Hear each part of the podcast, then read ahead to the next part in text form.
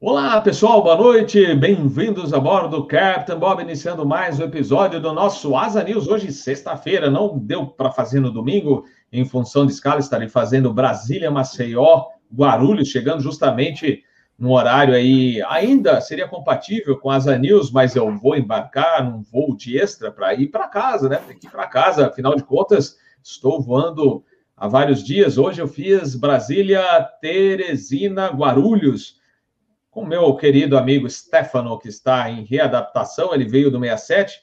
Aliás, o Stefano, para quem não conhece, ele né, na Latam, ele trouxe a tocha olímpica no 767. Inclusive, tem uma foto fantástica, ele voando com o F5 do lado, show de bola. E agora ele está em readaptação no 20, está voltando para o 20, e a gente fazendo voos muito legais. Cara, sensacional. Stefano, amanhã estaremos juntos de novo, hein? Amanhã vamos fazer é, Guarulhos, Belém, Belém, Brasília. E depois, domingo, Brasília, Maceió, Guarulhos. Isso aí. Depois, Capitão Bob vai sair de folga. E aí, eu já deixo avisado aqui. Próximo episódio só na sexta-feira, porque, pô, tantos dias voando, fazendo os episódios, tem que dar uma atenção para a família, né? Afinal de contas, né? Não dá. Então, sexta-feira, Fly Safe, e domingo que vem, né? Não esse domingo, o outro, nós teremos o Asa News cafezinho de aeroporto na segunda, e aí a gente vai ver o que vai fazer. Aliás, estou devendo um, um Asa Airports. Aliás, meu amigo Ricardo Jesse está aqui, o Ricardo Jesse, já vou é, apresentá-los, para quem não conhece ainda, CEO dos aeroportos de Florianópolis, Vitória e Macaé. Né, o poderoso chefão, como eu chamo aqui no canal Asa, né? Então, ele é super amigo, né, desde a época de, lá, de TAM, né? E hoje ele está lá à frente da, do comando dos aeroportos né, de Florianópolis, Vitória e Macaé. Boa noite aos meus amigos do chat. E falando hoje, aqui acabei de digitar isso aí que hoje estou aqui na casa do meu irmão, né, do Alfred, ele mora aqui em São Paulo, hoje é aniversário dele. Então a gente estava comemorando e agora é, vamos fazer o episódio. E sabe que presente? Eu vou falar em segredo para vocês, que presente que o Captain Bob deu para ele uma magnífica maquete. Na realidade, é um kit escala 144. O meu amigo Osnik normalmente acompanha aqui no chat. Ele é um super plástico modelista. Desde a nossa época de AETA, o cara ficou profissional na área. Né?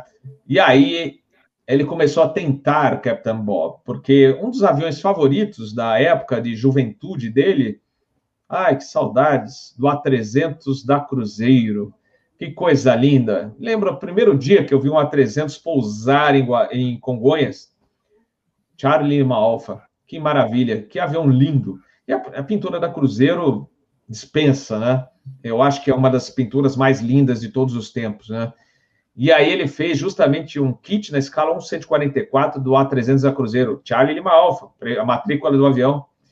Aí fiquei olhando aqui, aí vi, pô, tinha um aniversário do meu irmão, aí mandei um WhatsApp para o Osni. Osni, segura, segura a coisa aí que eu acho que eu vou ficar com esse avião. Comprei, né? E aí, presente de aniversário do meu irmão. Né? Nem ele, nem o meu irmão acreditou. Ah, você mandou as fotos daquele A300 que o Osni fez, né? Olha, eu aceito de aniversário. Eu, pois é, seu presente de aniversário, viu? Então vamos, vamos começar o nosso Asa News. Gente, eu sei que o, o episódio, os episódios do Asa News, do canal Asa, normalmente são descontraídos, né? Assim, a gente é, sempre está num alto astral. Não que a gente vai deixar de ter o alto astral, mas infelizmente, infelizmente, a gente perdeu mais um colega aviador. É, são essas horas que a gente fica meio chateado, porque ainda não começaram a vacinação dos tripulantes, que são os caras que estão em contato direto com passageiros do mundo inteiro. E aí, ah, vamos pensar se é ou não é prioridade. Gente, pelo amor de Deus, Singapura, Etihad, a primeira coisa que eles fizeram foi vacinar os tripulantes que estão em contato com o mundo inteiro. E aqui a gente está perdendo praticamente um colega por semana. Hoje eu fiquei sabendo, é, não tenho confirmação, mas que mais um outro colega da Azul foi internado, está entubado. E ele é jovem, gente, é tão inacreditável. inacreditável. E eu fiquei sabendo do Felipe Toledano, gente. O pai do nosso amigo Gabriel Toledano, do Aerocast, faleceu hoje. Na realidade, não foi é que ele estava entubado e foi, foram as complicações em função do Covid. Ele teve o Covid e aí acabou tendo um AVC em função de, de tudo que foi problema que ele teve depois do Covid e partiu hoje para outro plano. É, nós lamentamos profundamente nosso amigo Gabriel Toledano, colega aí de YouTube, é, os nossos pêsames, e eu sei que é difícil, uma hora difícil, eu conversei com ele hoje por telefone, e eu já perdi meu pai. Meu pai foi embora em 2002. É... Não tem o que você fala para a pessoa que vai. É legal você receber um telefonema de um amigo, de um parente, mas na hora não vai ajudar a cortar aquela dor, porque é teu pai que está indo embora, né? É... Mas, por outro lado, é sempre bom você saber que tem amigos por perto, né? Tem gente que está querendo o seu bem. Então, Gabriel, sinta-se abraçado por todos nós aqui do canal Asa e todos os inscritos. É, força aí. E assim como na época eu perdi meu pai, eu sei que daqui uns anos você vai lembrar das coisas boas. A parte da morte a gente sempre lembra, é, não tem jeito. Meu pai eu lembro de quando eu estava na UTI, que já não, a médica falou: olha, sinto muito, não tenho o que fazer. E ele estava vivo ainda, segurei na mão dele, ainda quente, e me despedi, ele já não ia acordar mais, é um momento difícil. É, então, todo mundo vai lembrar para sempre, lembra para sempre quando perde um ente querido, principalmente um pai ou uma mãe. Mas depois vão ficar principalmente as boas lembranças. Ah, lembra quando ele falou isso para mim? Lembra quando ele fazia isso? Então, é o que você vai carregar, vai sempre procurar lembrar né, durante o decorrer da sua vida. Um abraço, Gabriel. Bom, vamos lá dar as boas-vindas aos nossos amigos aqui do canal Asa, os nossos queridos convidados. Uh, Ricardo, Ricardo Jesse, como eu já falei, é CEO do Aeroporto Floripa, também Vitória Macaé. Aliás, tem uma notícia de Macaé que a gente vai comentar. E seja bem-vindo. E não esqueci do nosso Asa Airport, já consegui confirmar com o Clayton da BH Airports e falta só o pessoal da Fraport e da 20, né?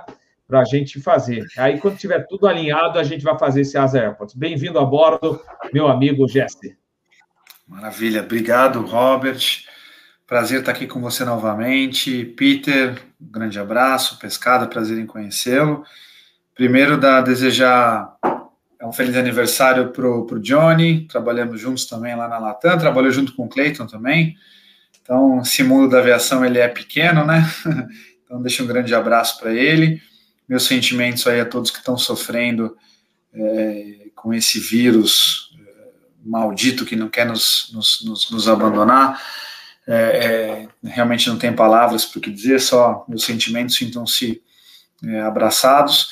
E, Robert, prazer estar aqui de novo com você no, no canal Asa, com o seu público, sempre, sempre um prazer. Nós que agradecemos e, se Deus quiser, a gente vai conseguir fazer esse episódio, que vai ser muito legal falar dos investimentos, né? Nossa, gente, não é porque você está aqui, hein, Ricardo? A gente já esteve junto lá no Aeroporto Novo de Florianópolis. Aliás, o primeiro episódio do canal Asa foi sobre o aeroporto de Florianópolis, né? Visita ao antigo aeroporto, né? E Sim. estive já embarcando, porque antes eu só fazia bate-volta, só via o finger lá e olhe lá, né? E agora tive o prazer de fazer uma visita no aeroporto Florianópolis está fantástico, um dos mais bonitos do Brasil. E também para os entusiastas, porque tem um terraço, aliás, uma estrutura para um terraço, até raio-x tem lá para o pessoal passar e ir para o terraço, com toda a segurança. Show de bola, parabéns pelo aeroporto, viu, Jesse? E Vitória também está legal. É, muito bom.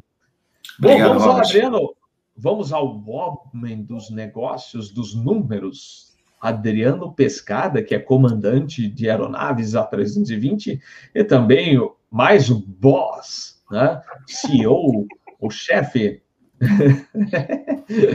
do, da Foquemos Investimentos. Né? Aliás, alguém voou, acho que o Araújo, o Araújo voou comigo e falou assim: Ah, eu já fiz, já estive com a Foquemos também. Não é verdade, Adriano Pescada? Sim, boa noite, seja bem-vindo.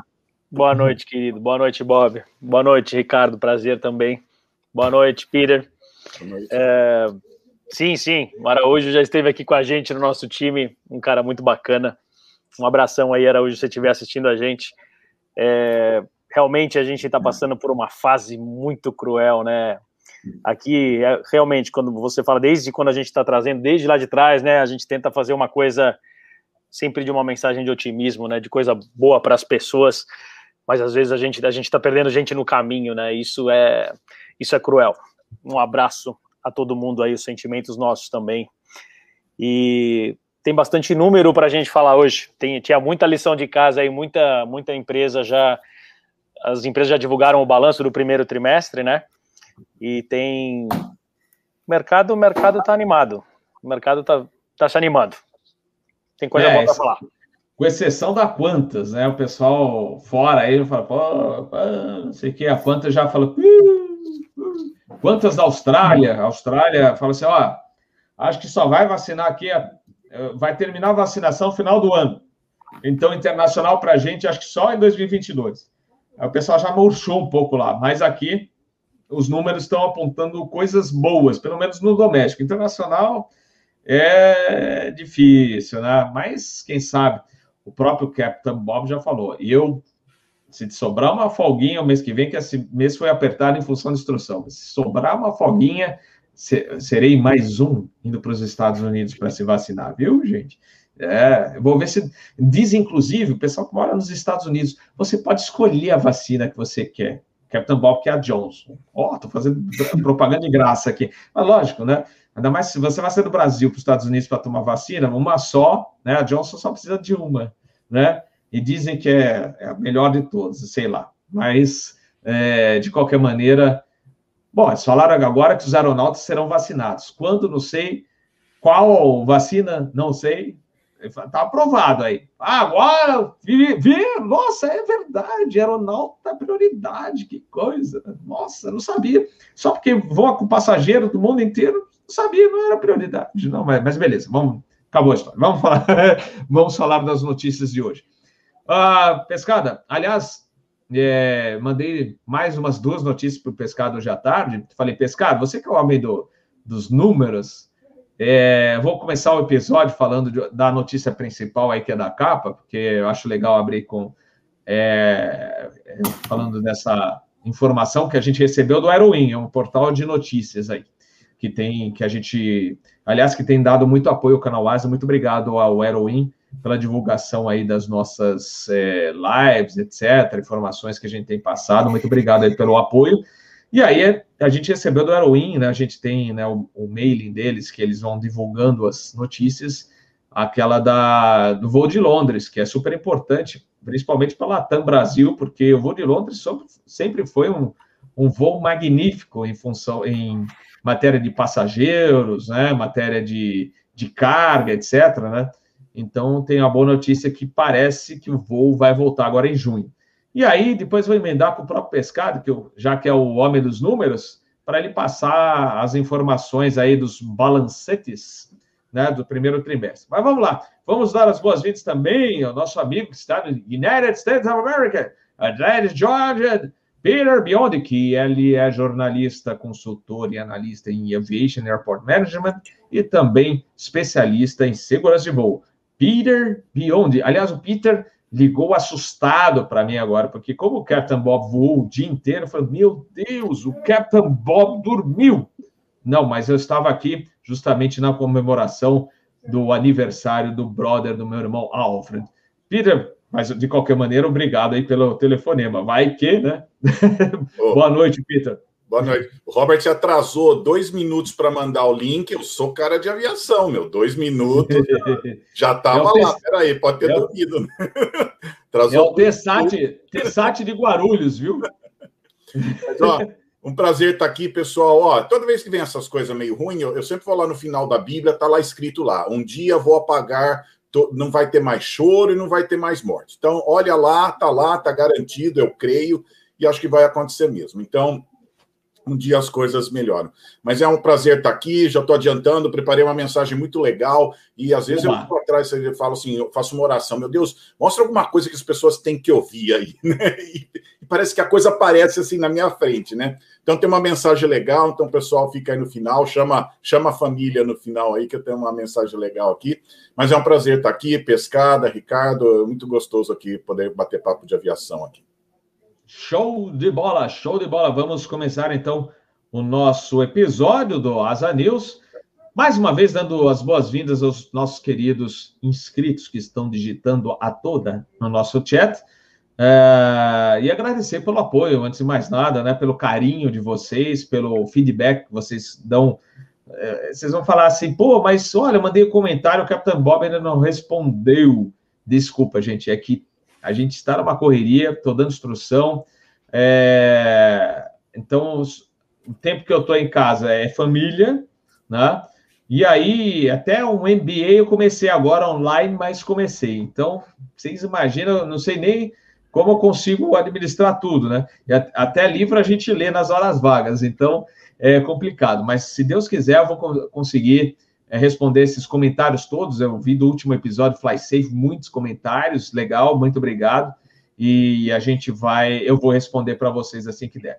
Bom, vamos começar com as notícias, finalmente. É, como eu falei, né? A capa do episódio: 777 da Latam decolando de volta a Londres, né? O voo 8084, o Captain Bob já fez no A330, pilotando como copiloto, né? Aliás, gente, aqui entre nós, quem não for da aviação, pelo amor de Deus, já vai uma dica aí. Nunca chega para um copiloto e fala: escuta, quando é que você vai ser um piloto na vida? Não, pelo amor de Deus, né? o copiloto é piloto, né? Aí você tem que falar, eu, eu aprendi, sabe como eu aprendi isso? Tomando uma bronca de um despachante no DO da Varig, muitos anos atrás, porque eu cheguei, eu queria falar com o comandante Galvão, que até acho que já faleceu, porque eu me lembrava, em 83, o meu primeiro voo no cockpit, que é assim que eu falava, vou voar no cockpit. Eu estava no Varig 810, Victor Mike Whisky, um DC-10 da Varig, indo para Miami. E eu pedi para visitar a cabine e ele autorizou. Então, eu, de, quando inaugurou Guarulhos e a Varig começou a operar com DC-10, falei, pô, eu vou procurar o comandante Galvão. Só que o Galvão já estava no, no 747. E eu cheguei lá, né? Apesar de entender de aviação, olha, Capitão Bob pisou na bola naquela época lá, em 85, hein? Já, bom, estava com uns 15 anos, mas de qualquer maneira, escuta, é, quando é que o piloto Galvão vai estar tá aí? Aí o cara do DO, né, o despachante DO, bom, primeiro lugar não é piloto Galvão, é comandante Galvão. Eu falei, opa, hum, aí aprendi, a, aprendi mais uma, né? Gente, o pior é que a imprensa, a imprensa faz essa cagada, né? Olha, o, o piloto estava isso, copiloto, eu falei assim, gente, os dois são pilotos, os dois têm o mesmo treinamento. Quem responde pelo voo é o comandante. Mas às vezes, sabia que o copiloto tem mais experiência que o comandante, que o cara veio de outra empresa e entrou como copiloto. Ele tem muito mais experiência que o comandante está lá na esquerda, mas ele tá na está na função de copiloto. Uma hora ele estará na função de comandante, mas os dois são pilotos e recebem a mesma o mesmo treinamento, o mesmo simulador, só que quem responde pelo voo será, ou sempre é o comandante, tá bom? Então, só mais uma que eu queria falar para vocês. Então, o Capitão Bob, quando era copiloto do A330, depois ele foi promovido a comandante do 20, ele fez muito esse voo 8084. Esse voo 8084 da Latam é um voo magnífico em função de passageiros e carga e também é do 777, que eu na época fui de, de A330.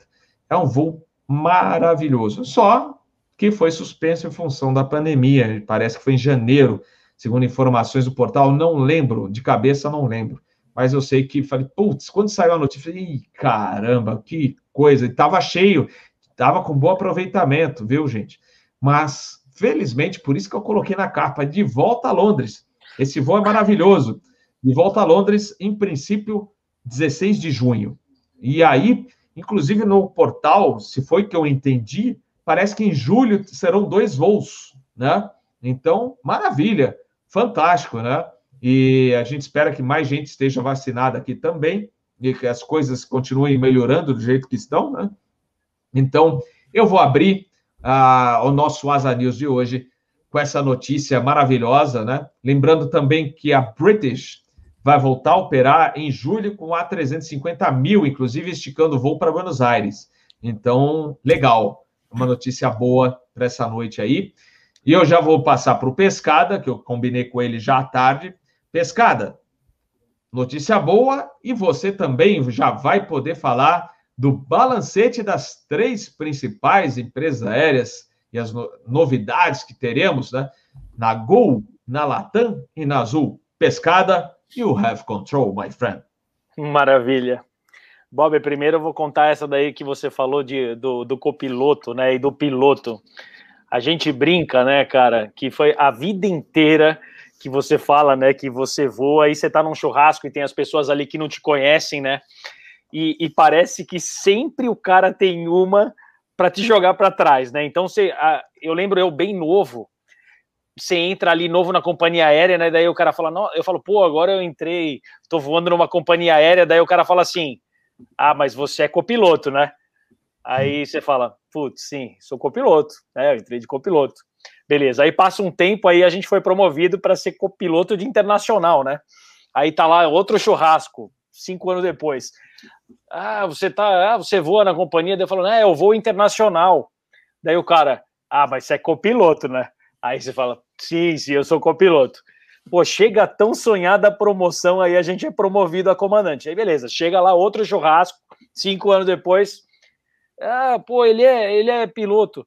É, você voa na, na companhia? Sim, é, eu sou comandante. Daí o cara, mas é comandante de nacional, não é? Não é internacional, não, né? Então, tipo, pô, parece que a gente nunca vai chegar aonde né, as pessoas é, te perguntam. É engraçado isso, né? Eu passei por isso a vida toda.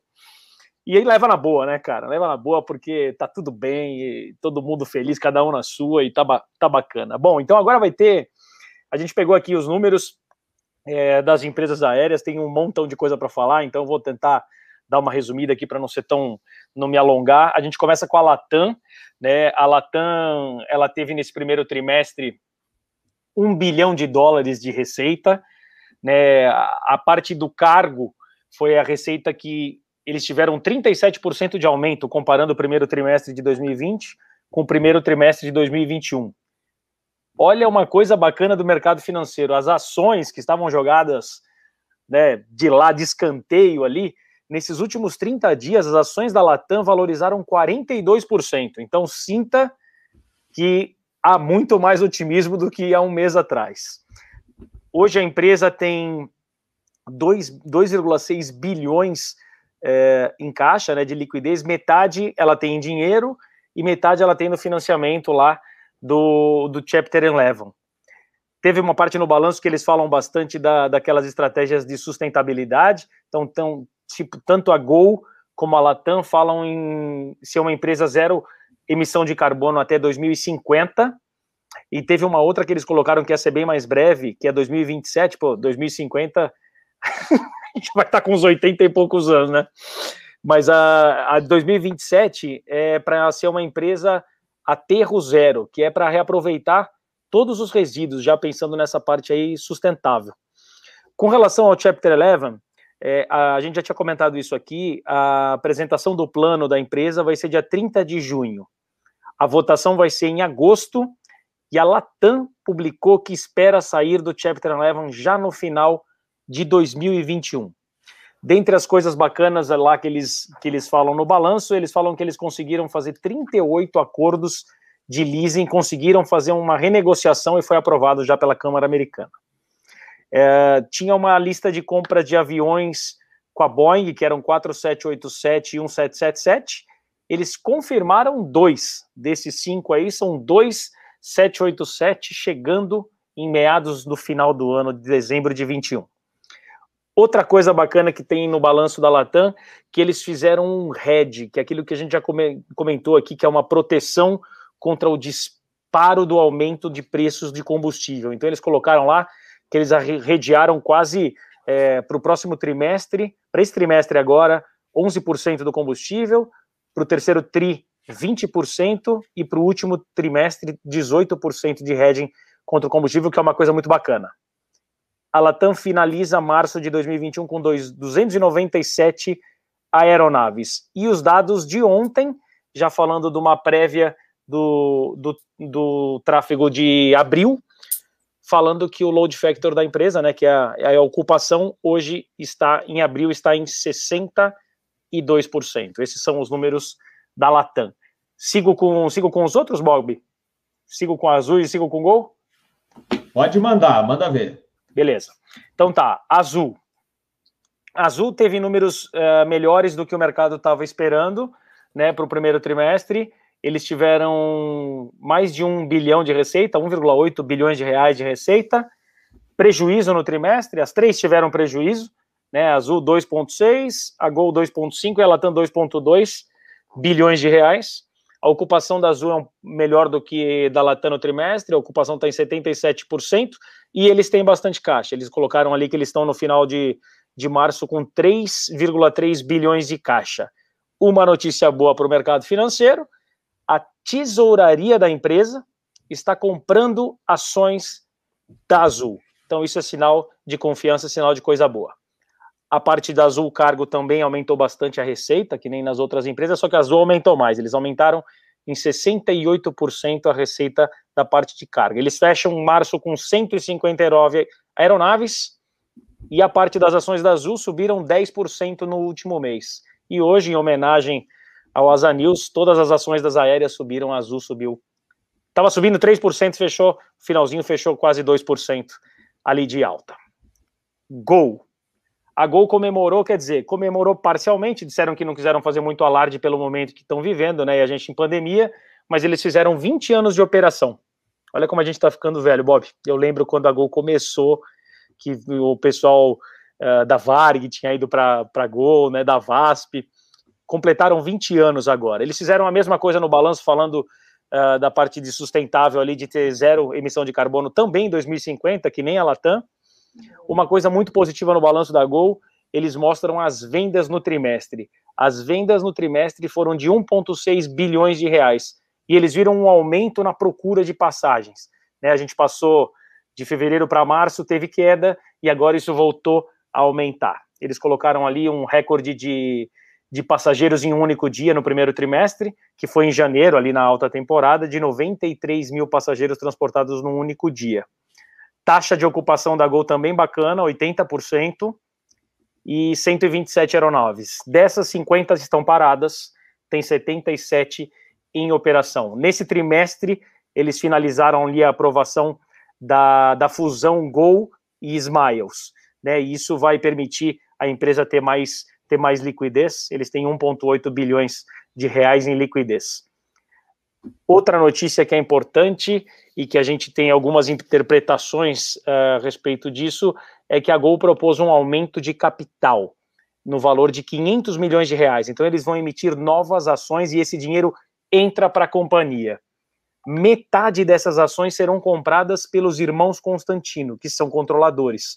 Então é uma coisa bacana que você vê que os controladores estão confiando é, na empresa. E a outra metade vai ser comprada pelo, pelos próprios uh, investidores, né, que tem direito de preferência, ou então aberta a mercado, mas vão entrar 500 milhões de reais de capital, porque é, essa, é uma outra, essa é a parte ruim, porque talvez eles estão pensando que a gente vai passar por essa fase, ainda é uma fase difícil, e eles estão querendo colocar caixa dentro da empresa.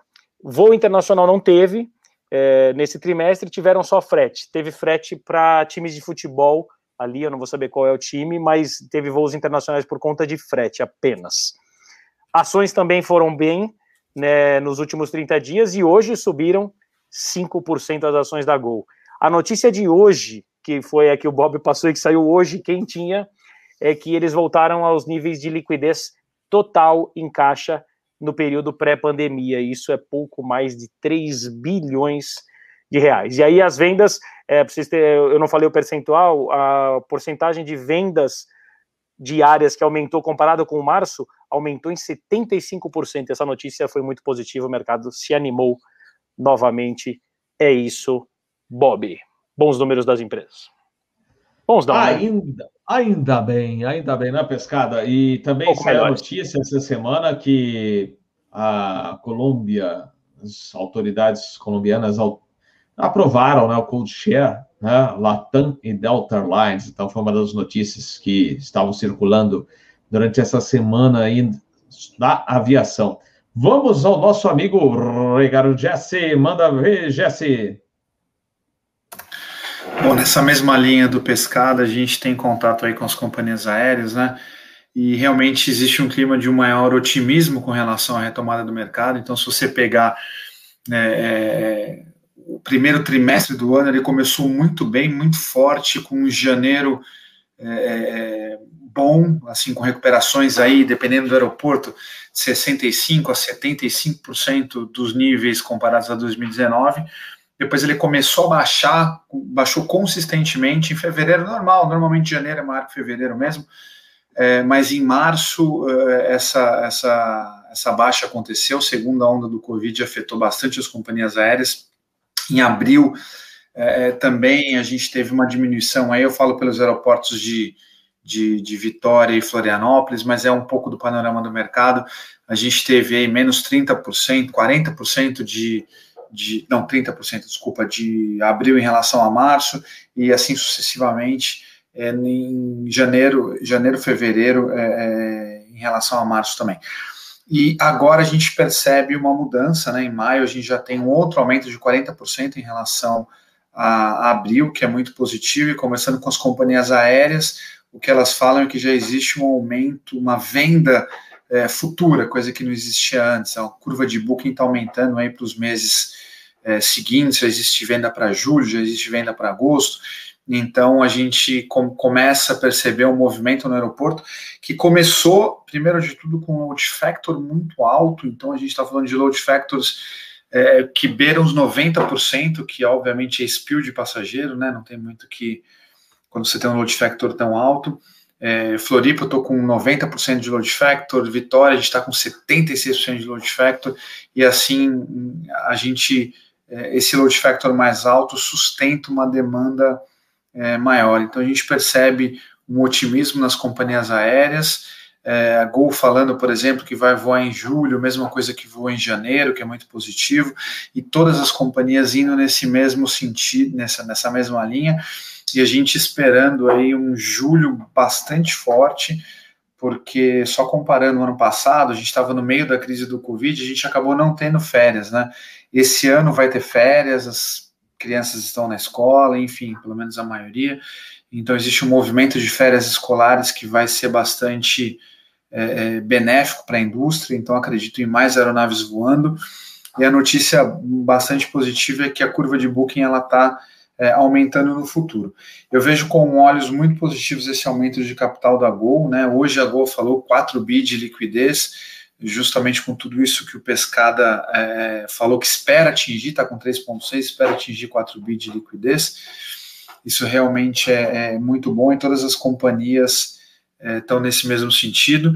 E no final, as companhias aéreas também sabem que você colocar as aeronaves para voar de novo, existe um custo muito grande para você retreinar a tripulação, para você colocar as aeronaves paradas, assim, 50 aeronaves aí por companhia aérea que estão paradas, então você elas sabem que elas têm que se capitalizar, que a grande é, prova de caixa delas também vai ser na alta temporada, onde a maioria das pessoas já vai ter comprado e as companhias aéreas vão ter que voar bastante, inclusive com um backlog alto, que todos esses cancelamentos que aconteceram, seja em 2020, seja em 2021, geraram um backlog de gente que já pagou e vai voar no futuro.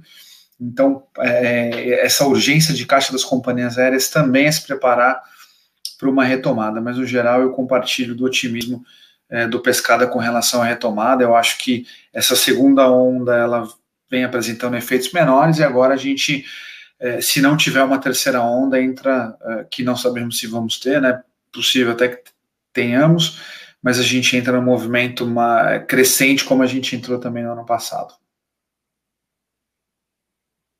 Muito bom, muito bom, Ricardo. Realmente notícias boas, como Pescada também já comentou conosco. Esperar que realmente as coisas melhorem. Do México a gente sabe, né, que vai é, decolar rapidinho, principalmente a vacinação é, continuando, etc.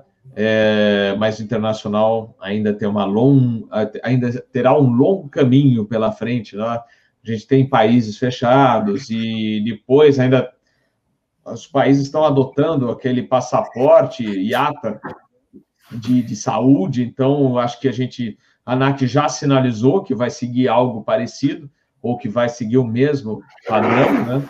Então a gente vai ter que ter é, vai ter que seguir o caminho que, é, que, as, que, os outros países né, estão é, já estabelecendo, principalmente com esse passaporte, mas a gente sabe que, por incrível que pareça, né, o pessoal fala muito da, da vacinação, tá lenta, lógico, o país também é grande, houve problemas, etc., mas há países de primeiro mundo que estão atrás do Brasil né, em vacinação. Alemanha, por exemplo, estava atrás, né, um país muito menor que o, que o Brasil, estava é, não tinha vacinado tanta gente como a gente já está vacinando. É, sabemos dos problemas todos internos nossos, é, já poderia, talvez, poderíamos ter vacinado mais, mas a gente, de qualquer maneira, a gente está bem né, na, na, vacinação. É que muita gente também, né? Mais de 200 milhões de, de habitantes aqui não é fácil, né? E a gente e, Robert, um país. Né? Oi, fala. Não, é para o bem e para o mal. O Brasil sempre foi voltado mais ao mercado doméstico. Né? Você vê a alimentação internacional, claro que ter turista internacional entrando, seja diretamente pelo seu aeroporto, ou seja, via é, os aeroportos que recebem mais, como Guarulhos, é, Campinas, Galeão. Claro que é importante, esse é um fluxo importante para qualquer companhia aérea, para qualquer aeroporto. É, mas o Brasil, o Brasil sempre foi voltado ao mercado brasileiro e existe também o brasileiro que está viajando no Brasil porque ele não consegue viajar para fora. Então, hoje, se a gente quiser viajar para algum lugar, é, você precisa principalmente da segurança. Não que a gente, quando a gente tiver um protocolo mínimo, então eu faço um PCR na ida, faço um PCR na volta, sei onde tem um PCR, sei que a fronteira é, não vai fechar, eu sei que não vou ter nenhuma surpresa, as pessoas vão começar a viajar. Eu acredito muito nisso. Mas, de qualquer maneira, o mercado brasileiro sempre foi voltado muito para o turismo é, é, interno e acho essa uma oportunidade também. É, eu, eu acredito, eu estou falando isso para o meu time. É, vamos ver se eu vou estar certo. Vamos, vamos ver dezembro, vamos ver se eu vou estar certo. Mas eu, o que eu estou falando é preparem-se para a maior alta temporada que a gente já teve. Dezembro e é. janeiro, principalmente nos locais turísticos. Depois a gente vai entender correlação com o PIB, como é que as empresas viajam, como é que se viajam, se não viajam, se o governo viaja ou não viaja. Mas com, uma, com essa imunização que a gente está tendo, que não está tão lenta quanto os, alguns meios de comunicação nos fazem acreditar, ela tem um ritmo é, interessante, tem uma constância. É, é chegando ao final do ano com essa imunização praticamente completa, eu acho que a, a necessidade de viajar é muito grande, as pessoas têm uma é, é, isso vai aparecer e vai explodir. Depois a gente vai ver se tem dinheiro ou não, mas na próxima outra temporada a gente vai, como Brasil, viajar. E a, o turismo doméstico sustenta é, a gente. É, e o, a Latam mesmo trazendo a 321 que estava no deserto. A gente até achava que o avião não voltava mais. E eles já, já estão aí, né? Então, o IO321 são 220 passageiros para voos domésticos. Alguém falou do long range, né? Ah, para fazer Estados Unidos, a, a Latam já fazia com 20 normal, já, já tinha uma ocupação razoável com 20 normal, fazendo. Eu mesmo, como copiloto, cheguei a fazer Manaus-Miami diversas vezes, mas já tinha voo agora. É, eu, como era da base Porto Alegre, não fazia, né? mas o pessoal mais de São Paulo fazia esse voo do 20, né? Mas, é, de qualquer maneira, é, a TAM já tinha voo Manaus, é, Miami com 20, Belém, Miami com 20, depois passou para o 67.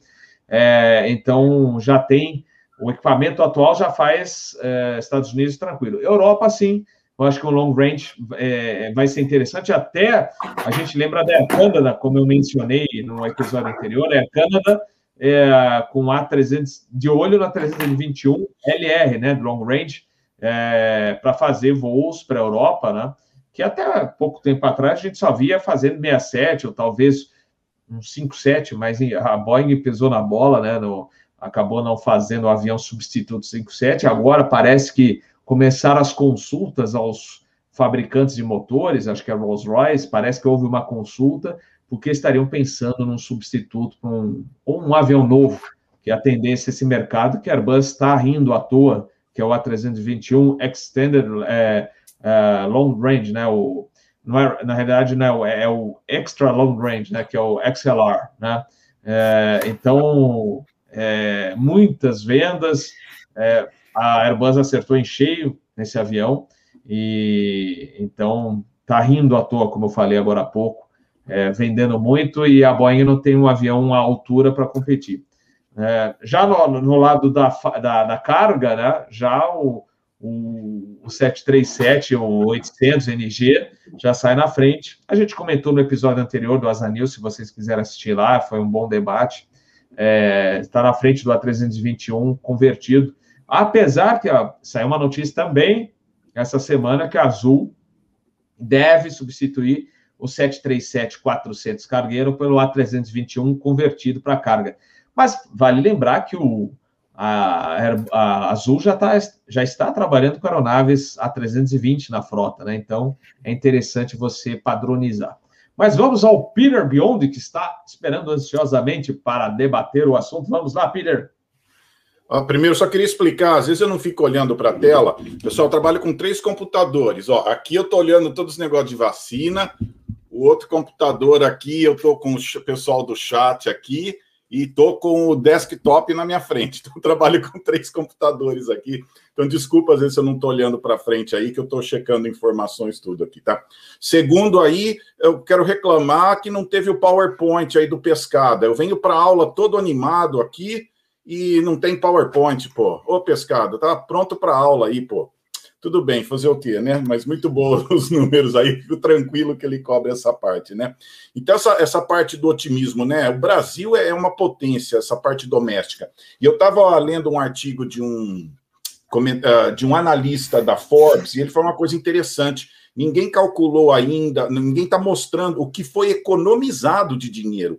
Ele estava falando em coisa assim de 3 trilhões que as pessoas economizaram. E ele estava falando sobre esse mercado de lazer, que esse pessoal provavelmente vai voar mais do que eles voavam antes. Eles vão viajar, eles vão querer visitar lugares.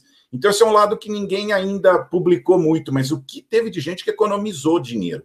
A economia, pessoal, nas crises, a economia não para, a economia transforma. Quem ia comprar um carro, ele, ele conserta. Quem ia comprar uma casa, ele constrói um cômodo a mais, né? Então a economia só muda, né? Então teve gente que perdeu, mas teve muita gente que ganhou. Tem muito dinheiro aí. Inclusive, esse, essa pessoa da Forbes, ele deu até os valores, assim, coisa absurda, o que aumentou de depósito em certos bancos, né? Então ele falou que esse pessoal de lazer vai querer voar e talvez voe muito mais do que voou antes, né? Uh, só um detalhe que eu vi, acho que foi duas semanas atrás, uma análise da Azul, que eles estão prevendo ganhar em 2022 mais do que ganharam em 2019. Era uma quantidade bem grande a diferença, eles já estão analisando isso, né? Então é isso que é importante lembrar, né? O Brasil é uma potência, o mercado doméstico salvou o Brasil, né? Fico com dó dos países que não têm isso, né? De, de, de voo internacional, né? Eu estava olhando aqui vacinação, estou aqui no computador. Olha, a Inglaterra está com 54,8 milhões de doses, o Brasil está com 50, está quase ali na cola da, da, da Inglaterra, né? E é uma porcentagem grande da população inglesa. Então a tendência é que logo uh, isso normalize lá na Inglaterra, né? E como já comentamos aqui, a Inglaterra é, um país uh, que, que roda muita parte financeira, né? É um país muito importante, né? Tem muita ligação uh, financeira com o mundo. Então é, é um mercado bom para o Brasil, né? É aquele passageiro que paga a tarifa mais alta, aquele passageiro executivo, aquele passageiro que viaja negócios, né? Eu trabalhei na British vários anos, né? Então é, é, é bom que é esse tipo de passageiro que voa nessa rota, né? Uh, não só, mas é aquele que, o high yield que a gente chama, né, que vai viajar numa executiva, porque esse pessoal que, que paga as contas no final da, de tudo, né? Então, é muito importante isso, eu acredito sempre no Brasil, o brasileiro dá um jeito, o jeitinho brasileiro não é só para o ruim, não, viu? Às vezes o jeitinho é para bom mesmo, né? Então, fico contente de ver esse otimismo no Brasil, as pessoas querendo é, melhorar as coisas, tem muita gente boa. Infelizmente, a gente pensa que uns 2% que são ruins, é só isso que acontece, mas não é, tem muita coisa boa no Brasil, empresas, eu, eu já ouvi coisas do Brasil que ninguém sabe, nem os brasileiros sabem de áreas que desenvolvem, que produzem, que criam e que vendem para o exterior, né? Então, infelizmente, essas coisas as pessoas não ficam sabendo, mas tem esse potencial aí, pronto para para subir. Então, acredito aí, voltando tudo ao normal, só desejo que o dólar chegue num nível é, equilibrado, uh, porque o dólar ideal seria o que ajuda a exportar e importar também, né? Por enquanto está um, um, balanço para o lado prejudicial, no caso de companhias aéreas, né? Então isso vai ser importante aí se a economia der uma melhorada nos próximos seis meses. Podemos esperar um 2022 aí de boa recuperação.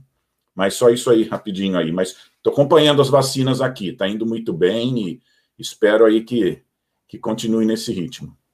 É, eu estive essa semana, até mencionei no episódio de, do Fly Safe, com o Spagatti, de, o diretor da revista Flap, e também com o Petri, né, o nosso amigo Petri, que hoje mora nos Estados Unidos.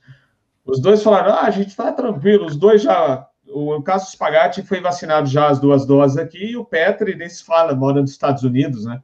Também bem vacinado lá. E aí, eu, como eu falei no episódio, eu sou alienígena, né? Ainda não fui vacinado. E os dois lá à vontade, ah, tranquilidade total.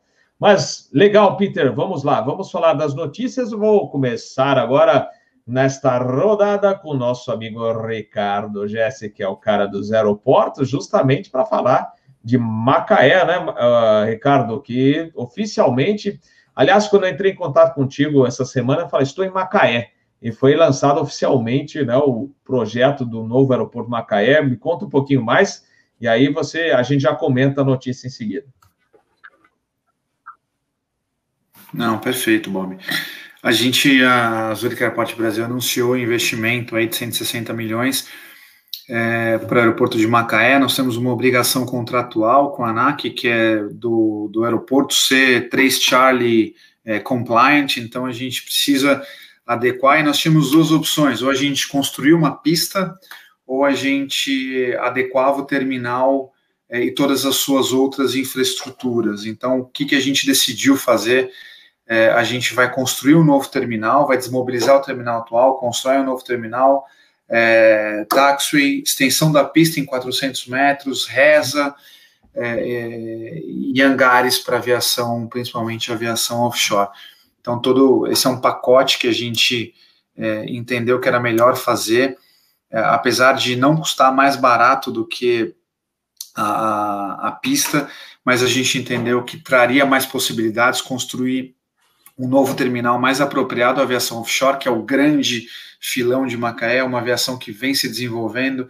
A aviação comercial a gente tem lá com o voo da Azul que voltou, mas realmente ela é muito pequena perto da operação offshore. Esperamos que ela se desenvolva, claro, é, e que ela seja multiplicada, mas mesmo assim a aviação offshore, aluguel de hangares é o grande negócio é, de Macaé, é um aeroporto com muito potencial, a indústria de óleo e gás ela está retomando agora, principalmente por conta do gás, né, no licenciamento aí da leilão de bacias maduras é, é em campos, é, é, e todo esse movimento, principalmente do gás que tem em Macaé, de uma possível polo petroquímico que está nascendo lá, então a gente acredita muito no, na, na, na, região, muito no desenvolvimento imobiliário da região, e a partir disso a gente tomou essa decisão de construir o terminal, mas todas essas outras é, infraestruturas para atender a aviação é, offshore. Então, principalmente porque a gente pensa no desenvolvimento da região é, e se entende não como apenas um operador aeroportuário, mas um desenvolvedor de aeroportos. A gente entende que isso pode trazer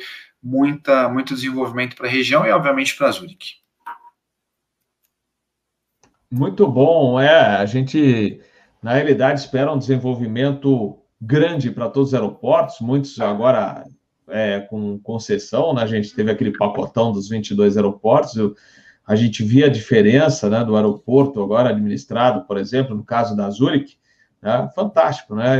Vitória e, e Florianópolis, né, dois bons exemplos. Macaé, né, Ricardo, o que a gente espera é o retorno de um maior movimento de aviação de asas rotativas do offshore, né, porque uh, a gente teve um boom né, nos anos anteriores, bem lá para trás, e de, de repente aquela crise que vários helicópteros foram parados, pilotos foram demitidos, né? A gente, desde aquela época, fica esperando o, o, a retomada, a gente espera que aconteça, né?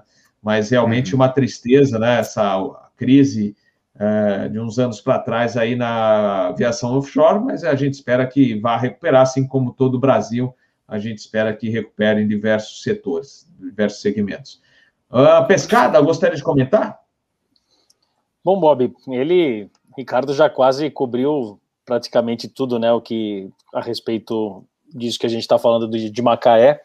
É, a gente viu ali, mostraram na, na, reportagem mostra algumas fotos, né? Então você vê que eles vão fazer uma coisa bonita mesmo, né? Como tem feito bastante aí no Brasil, coisas de granito, uma acústica especial, projeto de sustentabilidade, tem bastante coisa disso aí agora, é, todos os projetos novos, né? E a, as palavras do CEO foi exatamente isso que o Ricardo comentou, que, que eles não, tão, não estão ali pensando só como administrador né, do aeroporto, e sim como desenvolvedor. Né, e uma das coisas que eles vão fomentar muito é o desenvolvimento dessa parte aí do ramo imobiliário, que é o real estate. É isso aí, Bob. Muito bem, vamos abrir aqui a telinha de novo. Aí o pessoal também mandando as observações pelo chat. Muito legal essa interação que vocês fazem conosco. E podem mandar as perguntas, os questionamentos, para a gente, assim que possível, a gente vai respondendo para vocês. Vamos lá, Peter. Ô, ô, Ricardo, tem pergunta aqui, viu? Uh, primeiro, eu só queria falar isso: Vamos o aeroporto lá. de Atlanta é muito forte nessa área de desenvolver fora do aeroporto. Eles têm um centro de convenção aqui que rende um dinheiro grande para o aeroporto. Mas eu só estou curioso, então a pista atualmente é de 1.200, vai para 1.600, é isso? Certo. Isso aí, Peter. Eu, outra pergunta. É o passageiro de alto poder, é, poder aquisitivo? Porque esse pessoal que trabalha nessas áreas ganham muito bem, pessoal. E uma pergunta associada a essa: eles moram em Macaé ou são pessoas que têm interesse em pegar uma conexão e morar no Rio de Janeiro e em outros lugares? Então, essas duas perguntas ali sobre Macaé, sobre o poder aquisitivo das pessoas e se eles têm interesse em morar em outros lugares ou se eles moram em Macaé. Só curiosidade minha aí. É um, não, excelentes perguntas. É um passageiro de alto poder aquisitivo. O passageiro embarcado ele tem todo um procedimento diferente de embarcar. Ele fica 15 dias, depois ele volta. É, é, é um passageiro que fica pouco no aeroporto. Ele usa o aeroporto como uma, uma passagem rápida. É, é então ele tem alto poder aquisitivo, mas não necessariamente ele exerce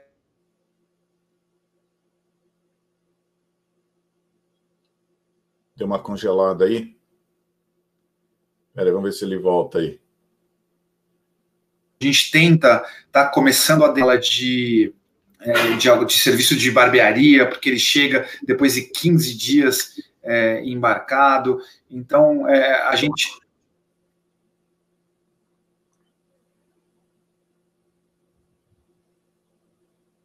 Tá mudo o seu, Bob. Você tá sem som.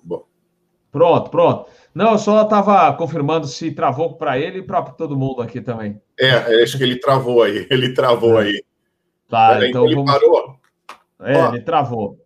Só... Ricardo, travou. Daqui a pouco a gente volta Ó, aí com a. Só contar uma história, então, só para animar o povo aqui um pouco, enquanto ele fala. Sabe essa história de é, helicópteros, né? Vão para as plataformas, é isso que acontece muito em Macaé, né? Um piloto me contou há muito tempo que as pessoas ficam lá e eles ficam pescando. E eles pegam muito peixe, depois eles querem levar de volta. Só que tem um limite de peso. E eles mentiam muito no peso. Escrevia lá no isopor 10 quilos, tinha 30 quilos. E o piloto, ele contou uma vez que ele fez isso. Ele viu que o pessoal mentia, mas ele via, checava. Ele falou que ele só tirou o helicóptero da plataforma, foi andando em cima do mar e fingiu que não estava conseguindo controlar. Ele falou que ele deu um mergulho, assim, pessoal, vocês puseram o peso certo? Ele falou que ele deu um mergulho, assim, daí ele saiu e voou, né? E ele falou que ele fez isso de propósito, assustou todo mundo a bordo. Então, agora, vocês me ouvem? Ô, Ricardo, repete aí a resposta. Voltei. Vocês me ouvem? É, ah, agora sim. Repete a resposta aí. Ah, perfeito. Agora. Fala aí sobre Não, o passageiro. Perfeito. Pode deixar. É, é, perfeito. É um passageiro de alto poder aquisitivo, mas não necessariamente ele gasta no aeroporto, porque ele faz um processo específico de embarque, embarca rápido e a hora que ele volta ele também quer é, sair rápido, o que a gente procura fazer é alguns serviços que são apropriados para ele. Por exemplo, ele não pode embarcar com o celular dele, é proibido nas plataformas. Então, a, a gente tem, vai inaugurar um serviço de guarda de celular, guarda e reparo de celular.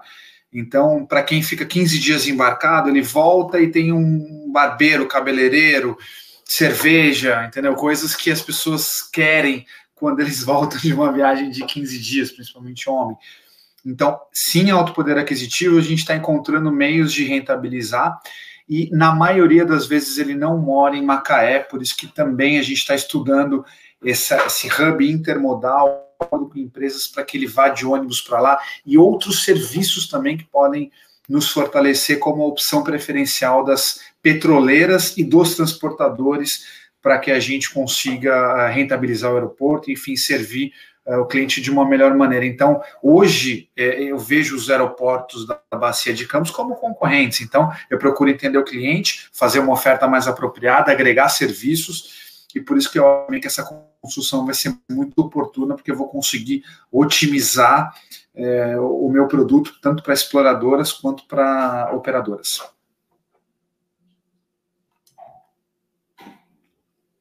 Ô, Ricardo, a, a pessoa não pode levar o celular lá para plataforma. É um verdadeiro herói esse cara.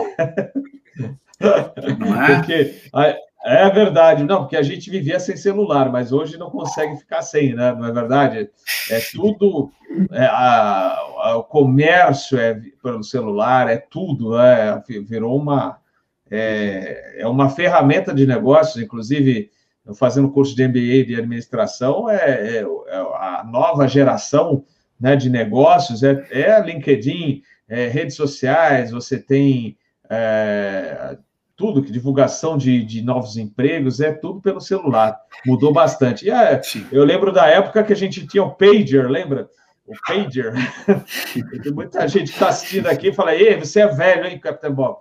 Mas é, e era engraçado, porque você estava dirigindo lá na, na Marginal Tietê e o, e o pager começava pip, pip, pip. Aí fala, ligar urgente para fulano. Falei, porra, como é que eu vou ligar urgente para fulano preso no trânsito aqui na Marginal? Era uma época que a gente passou, né? É, de um lado, né, melhorou bastante. Por outro lado, falou, que saudades dessa época, né? Não é verdade? Mas vamos que vamos. Pessoal, uh, vou aproveitar e emendar mais duas notícias aeroportos, né? para a gente comentar rapidamente. Uma de Porto Alegre, que divulgou bons resultados na matéria de carga aérea. É, a gente sabe, né? Carga aérea com essa pandemia, e-commerce, é, inclusive encomendei um DVD ontem para minha esposa, eu achei incrível, porque a gente mora no interior, interior 80 quilômetros de Porto Alegre, uma cidadezinha de 4.800 habitantes. E aí lá saiu, ó, sábado tá lá, Pô, hoje é sexta, ontem foi quinta. Eu falei, quê?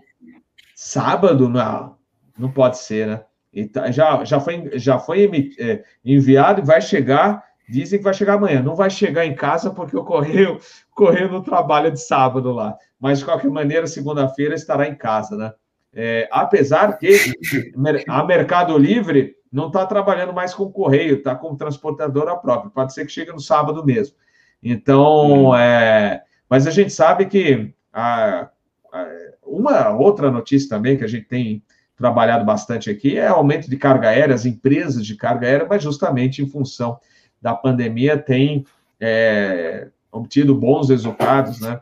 As cargueiras nos Estados Unidos, aqui no Brasil, a, a gente lembra da Modern, que falou que já anunciou que vai trazer a TR, é, futuro aí, vai substituir os, os atuais 737-400 por pelo 800 cargueiro, né? Então, carga aérea, e-commerce, com o crescimento do e-commerce, a gente sabe que movimento de carga realmente vai aumentar bastante, tem aumentado bastante. Porto Alegre, então, a Fraport, que administra lá, é, já comemorando os números, né? É, inclusive se aproximando de números de 2019. É, a gente aguarda ainda um. É, a pista já foi prolongada para 3.200 metros, só que não pode inaugurar a obra, porque na área da reza, né, da Runway and Safety Area, que é a área de segurança da pista, existe invasão de, da área da, do entorno do aeroporto por moradores, e o, dizem, né, depois a gente espera que a CEO, que a Sabine venha nesse Asa Airports venha comentar sobre o assunto, mas a, a informação que a gente tem é que o governo lá do Rio Grande do Sul, onde eu moro, queria cobrar da Fraport, não, você que paga a indenização dessas famílias. Eu falei, não, eu não tenho nada a ver com isso, você que se vire aí.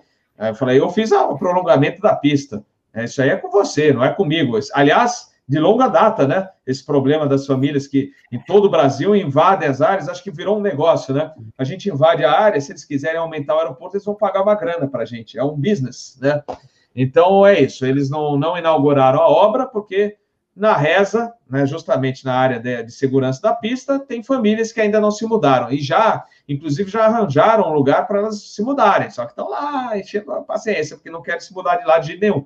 Então, a gente está aguardando essa mudança, porque com 3.200 metros lá em Porto Alegre, você pode botar um 47 operando lá para a Europa com tranquilidade, né, no nível do mar, e existe um projeto, inclusive, de fazer um terminal de cargas de última geração lá, super show, lá mais próximo da cabeceira 29, né? A gente espera que esse projeto vá para frente.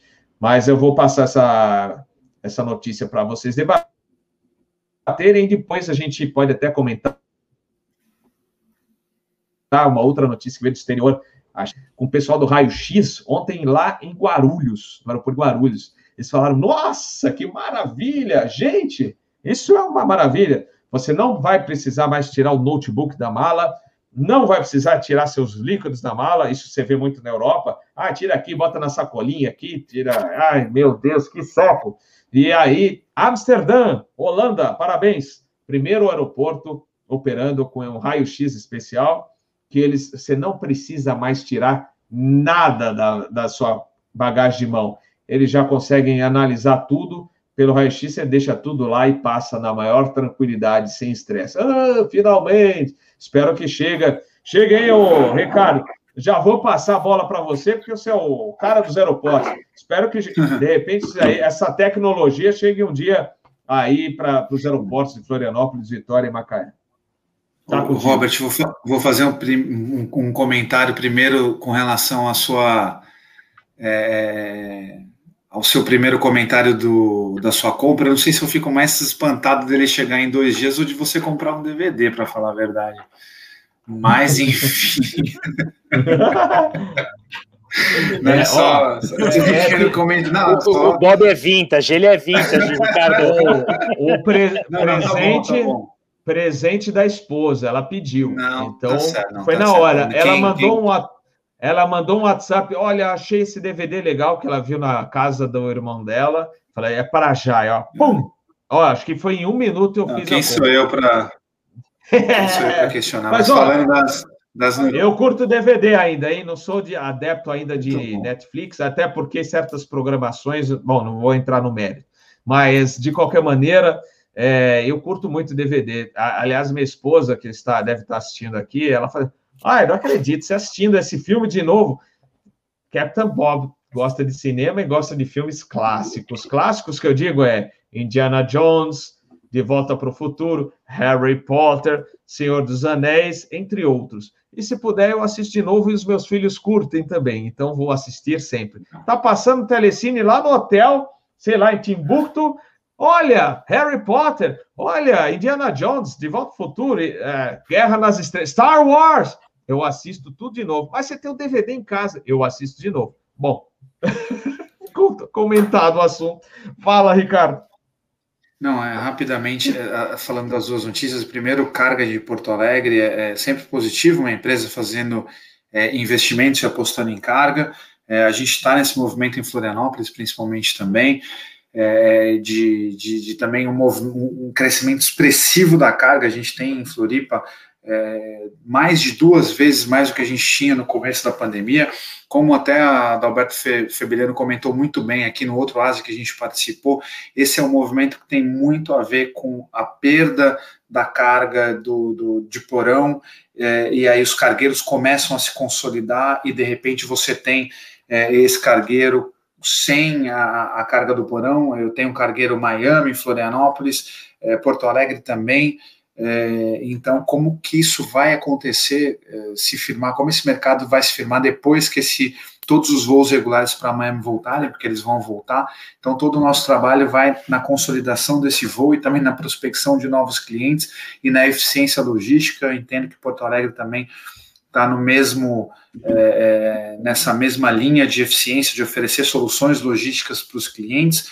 Eles projetam um crescimento muito interessante. Em Florianópolis, a gente teve aí nos quatro primeiros meses do ano quase 500 milhões de mercadorias em valor CIF movimentados, o que é muito significativo. Em, em Poa aí estão falando de 2,6 bi é, é, no ano, que também é muito significativo. Então, acho que isso é uma, uma linha de negócio importante para o aeroporto, uma linha de diversificação muito importante é, que a Fraport está tá, tá apostando, que a Zurich está apostando, todas as empresas estão apostando. Então, não é só ser uma zona primária mas é, de desembalagem de carga, mas sim oferecer soluções diferentes para os clientes.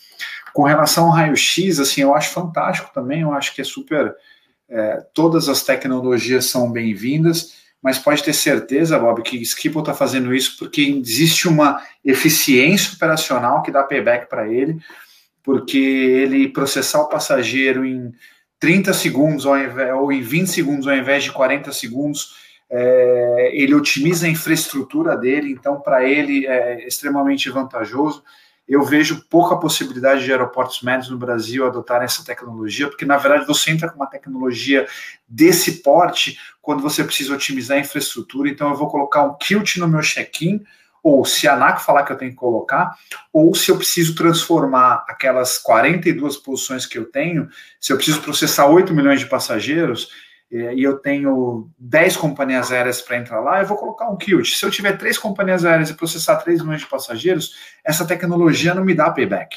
Essa tecnologia não me dá retorno nenhum. Então, isso que Skipple faz é apenas então somente para processar, processar o passageiro mais rápido e não ter que investir bilhões de reais num, ou de, de euros, né, é, numa ampliação é, do aeroporto. Espero que eu tenha esse bom problema aí no futuro para resolver, é, tendo que colocar, tendo que ser muito eficiente numa, numa área pequena para processar não os 8 milhões de Floripa ou os 8 milhões de Vitória, mas 12, 15 milhões de passageiros é, numa área menor.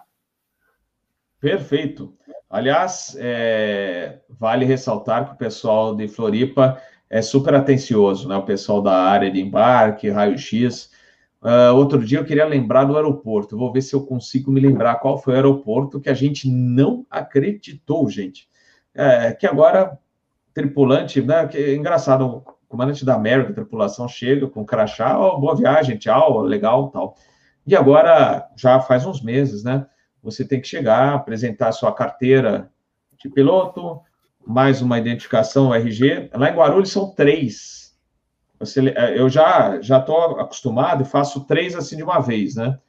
Então, assim, ó, tá aqui. Então, vamos lá. Minha CNH, minha carteira da, da ANAC e meu crachá da empresa. Ah, pode. Oh, tá. Ah, ah, ah. Beleza. Aí eu comentei, inclusive, com a funcionária do aeroporto lá de Guarulhos, falei, olha, é, por que, que você vê o crachá da empresa? Não, porque eu tenho que conferir que seu nome bate com com seu CNH. Então, deixa eu te contar uma coisa. Ah, não é todo tripulante que usa o nome que está no crachá, que é o nome que está na CNH, porque tem gente que usa nome de parente, né? Então, Stefano, com, com licença, só contar, o comandante Stefano, nosso grande comandante Stefano, cara super nota mil, que todo mundo que é da companhia sabe, é, o nome dele é Paulo César. Né? É, como já existia um Paulo César na empresa e o sobrenome também, ele adotou o nome do avô dele, Stefano. Então, é, não significa que o nome Stefano que está no crachá tem que aparecer na CNH, porque não vai aparecer. Então, vale, fica a dica, tá? Pessoal, e ela falou, não, mas aparece no crachá, aparece lá embaixo o sobrenome. Aí, cheguei no avião, já que ela me falou, falei, Stefano, deixa eu ver se é o crachá. Não aparece o seu nome, então, então está enganado. O meu aparece, porque eu uso o meu nome mesmo, mas não é de todo mundo que vai aparecer. É, então, são essas coisas. E eu estava comentando, para não perder a linha de raciocínio, tem um aeroporto aí no Brasil que você vai ingressar na área de embarque. Lá, vou, lá vai o Capitão Bob, os três credenciais. Está aqui, está aqui, está aqui. Boa viagem, comandante. Muito obrigado, bom serviço. Aí, Capitão Bob e toda a sua tripulação anda mais uns metros até o raio-x. Chega no raio-x, as credenciais. Eu falei, acabei de apresentar lá, não, mas lá não vale, tem que ser aqui. Falou, ué, mas por que, que cobra lá? Não, são normas. Meu, duas vezes no mesmo aeroporto? É, não, mas é a norma. Mas, Bob, Bob, a aviação funciona sempre na redundância. Oh, sempre tudo tem redundância. Então uhum. tem que ser sim na hora de entrar. Se esse cara falhar, tem que ser na outra. Oh, Aí você yeah. me desculpa, mas eu vou defender o meu povo. Mas não é, ó, não é não é Floripa, não. Floripa, pelo contrário. Mas, gente, e ó, não vou falar o aeroporto para não sacanear. Sabe que o cara do raio-x falou? Ah, que o cara lá da frente não olha direito. no próprio aeroporto, gente. Bom, vamos lá. Pescada, sua opinião sobre as, as notícias divulgadas. O cara do aeroporto falou, Tchê, no cara de lá. Bom. É, a gente falando de lá de Porto Alegre, a gente viu realmente lá eles vão eles estão buscando construir esse novo terminal aí de cargas porque o movimento foi como no Brasil inteiro aí todo mundo aumentou bastante. O que chama a atenção né, dos setores lá que eles mais tiveram movimentação de carga foi o setor automotivo, o setor hospitalar, que já era previsto, né, e o setor de ferramentas também, isso lá em Porto Alegre. E uma coisa que eu achei bem interessante, que está escrito na reportagem, que diz que esse crescimento foi motivado, escutem essa, hein, pelo ágil desembaraço das mercadorias. Olha o nosso Brasil aí, que coisa bonita de ler, né? começando a ficar mais fácil de desembaraçar a mercadoria. Muito bom, isso é maravilhoso. E aí, com relação àquele outro, né, o aeroporto lá em, em Amsterdã, é bem bonito, né? A, a, gente consegue ver ali como é que é essa tecnologia aí, que o raio-x é em 3D, e o, e o cara do raio-x ele tem a possibilidade de girar 360 graus, então ele vê é, exatamente tudo ali o que ele precisa pra, sem, sem precisar tocar. Só que tem um pormenor ali escrito a respeito daqueles líquidos que são acima de 100 ml.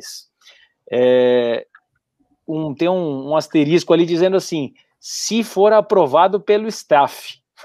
então, pode ser ali sujeito a alguma avaliação do cara que tiver ali na hora e pode ser que tenha alguma coisa. E aí, quando você vai ler os, uh, os passageiros embaixo uh, comentando, um, um, passageiro fez um comentário interessante falando que ele é sempre muito bem tratado lá em, em Amsterdã, tipo, com educação, com gentileza, é sempre bacana ali o tratamento. Diferente dos Estados Unidos, que tratam ele como uma ovelha, Bob. que tal essa? Pô, olha, o Captain Bob, vou contar uma para vocês hoje à noite. Eu acho que eu já contei, sei lá se contei ou não, mas o Captain Bob foi parar na salinha no aeroporto de Atlanta, Peter Beyond. Salinha para atender a chefia, pegar o Captain Bob. Sabe o que aconteceu? Foi abastecer o carro para devolver lá na locadora. E lá nos, nos postos de gasolina dos Estados Unidos, quem faz o abastecimento é você, não tem frentista. E aí acabou indo um pouquinho de combustível na mão do Captain Bob. Aí chegou no raio-x, adivinha? Pá, pá, pá. O oh, que, que é? Falei assim, o senhor vai ter que ir lá para a salinha que encontramos explosivos na sua mão, resíduos explosivos. Eu falei, explosivos? Não. Então, que o senhor andou trabalhando com alguma coisa que. Eu falei. Não, a única coisa que eu fiz foi abastecer o carro e caiu um pouco de combustível. Hum, ah, mu, ah. Daí ele falou: peraí, deixa eu fazer de novo o, o, o teste. É, hum, agora deu negativo, mas agora eu já chamei minha chefe, vai lá para a salinha, desculpa, tá? E aí já fiz toda a revista, mas é bom, lá é, é, a gente sabe, né? Tem que fazer mesmo, porque Estados Unidos a gente lembra do, infelizmente, dos atentados que, aliás, mudaram nossa vida, né? A, a viagem aérea era uma tranquilidade, né?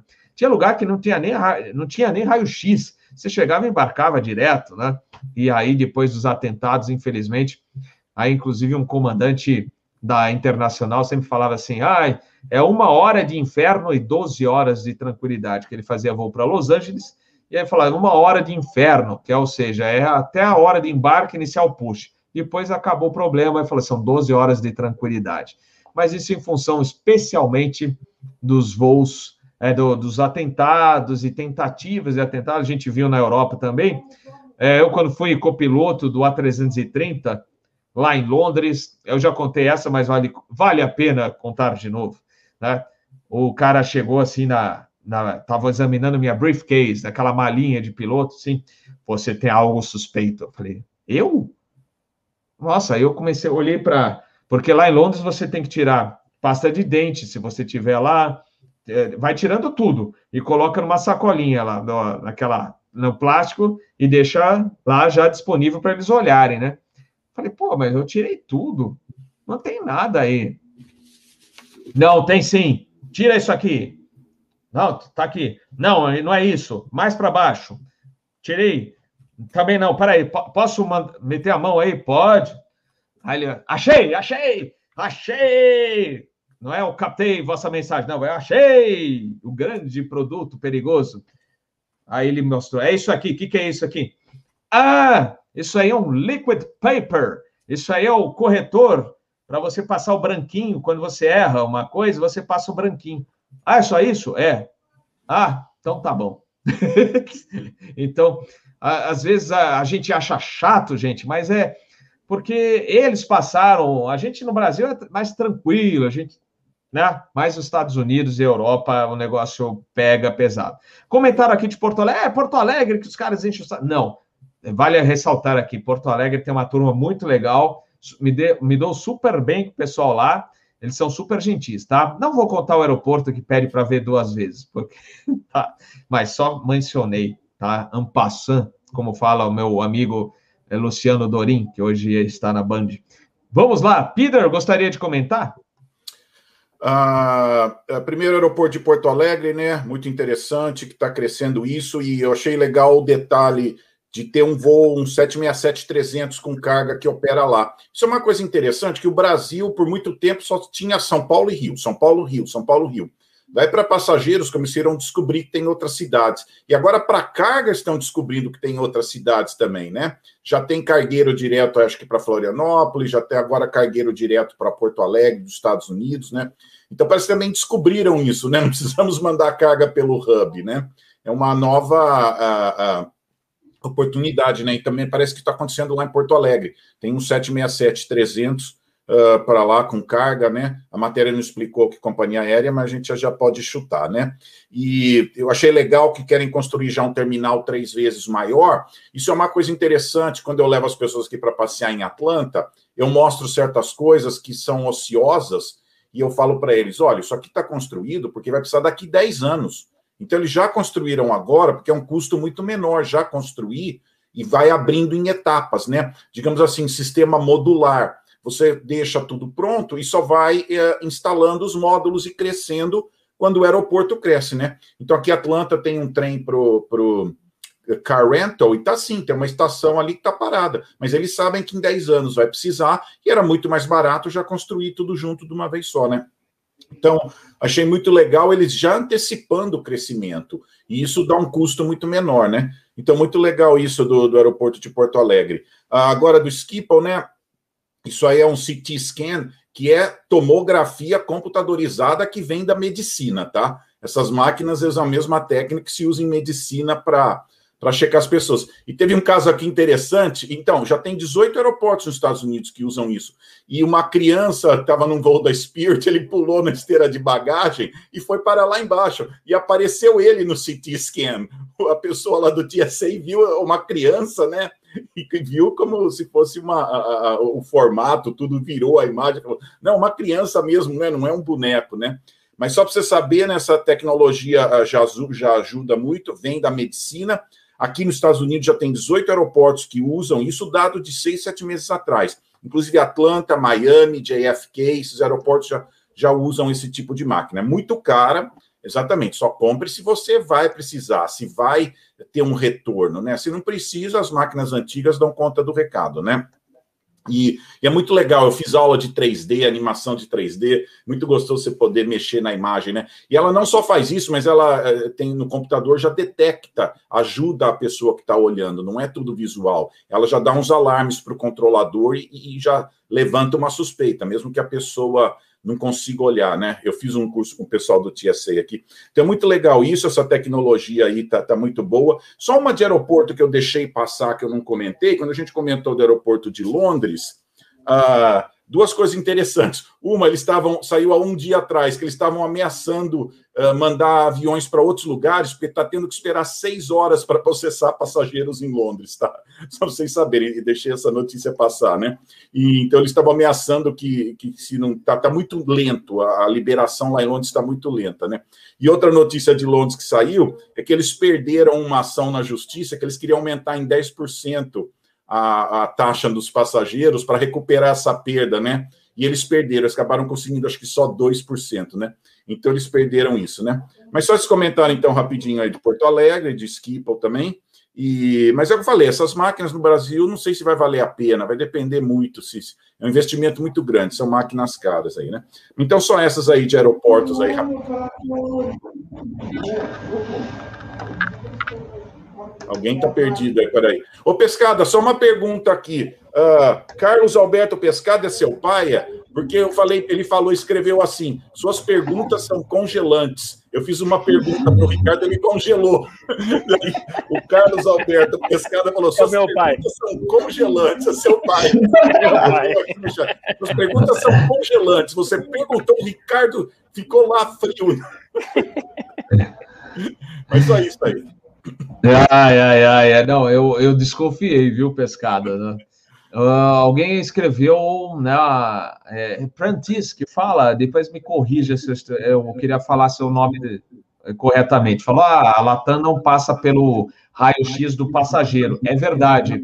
A gente vai, vem com um ônibus da, da empresa, né, e entra é, para um portão lateral do aeroporto. O raio-x é lá especialmente para funcionários que trabalham no aeroporto ou tripulantes, né? E aí lá, por incrível que pareça, mesmo para os tripulantes da, das linhas aéreas, eles fazem esse exame rigoroso, né? É, que mais? É, então a gente Robert, procurava. Oi. É, só um detalhe: aqui em Atlanta existe o, o, o tripulante conhecido. É a fila do tripulante conhecido. Ele é registrado com o aeroporto, ele faz uma entrevista, ele tem um background check, todo mundo já conhece ele. Ele pode passar numa filinha rapidinho. O desembaraço do tripulante aqui, é, mas são pessoas conhecidas, baseadas aqui ou que viajam bastante. Você se registra com eles, passa rapidinho. É que nem um TSA pre-check, só que é para tripulante. Funciona muito bem, nunca tiveram problemas, os tripulantes passam rapidinho aqui. Só precisa saber, dá uma sugestão para alguém sobre um tipo de um TSA pre-check, só que para tripulantes. Você faz uma entrevistinha, uma fichinha, um background check, a pessoa já conhece você. Sugestão aí, direto de Atlanta. Aí, acho que se fizerem a ficha, vai ser a quarta coisa para a gente apresentar. Aí vai ser CNH. Não, a ficha está no. E mais a ficha. Não, a ficha está no computador, não é de carregar. Você não precisa não, mostrar eu sei, nada. Eu sei, eu sei. Estou brincando seu... com você. É. É, não, estou brincando aqui, Peter. É porque o nosso país, além de ser o país dos impostos, é o país da burocracia. Então, o que mais puder, né, o que eles puderem apresentar para a gente é aquilo que eu voltei volto a falar, né? Os tripulantes de, de estrangeiras não precisam apresentar nada, só o crachá tá bom. Mas tudo bem. Segurança, segurança, vamos lá.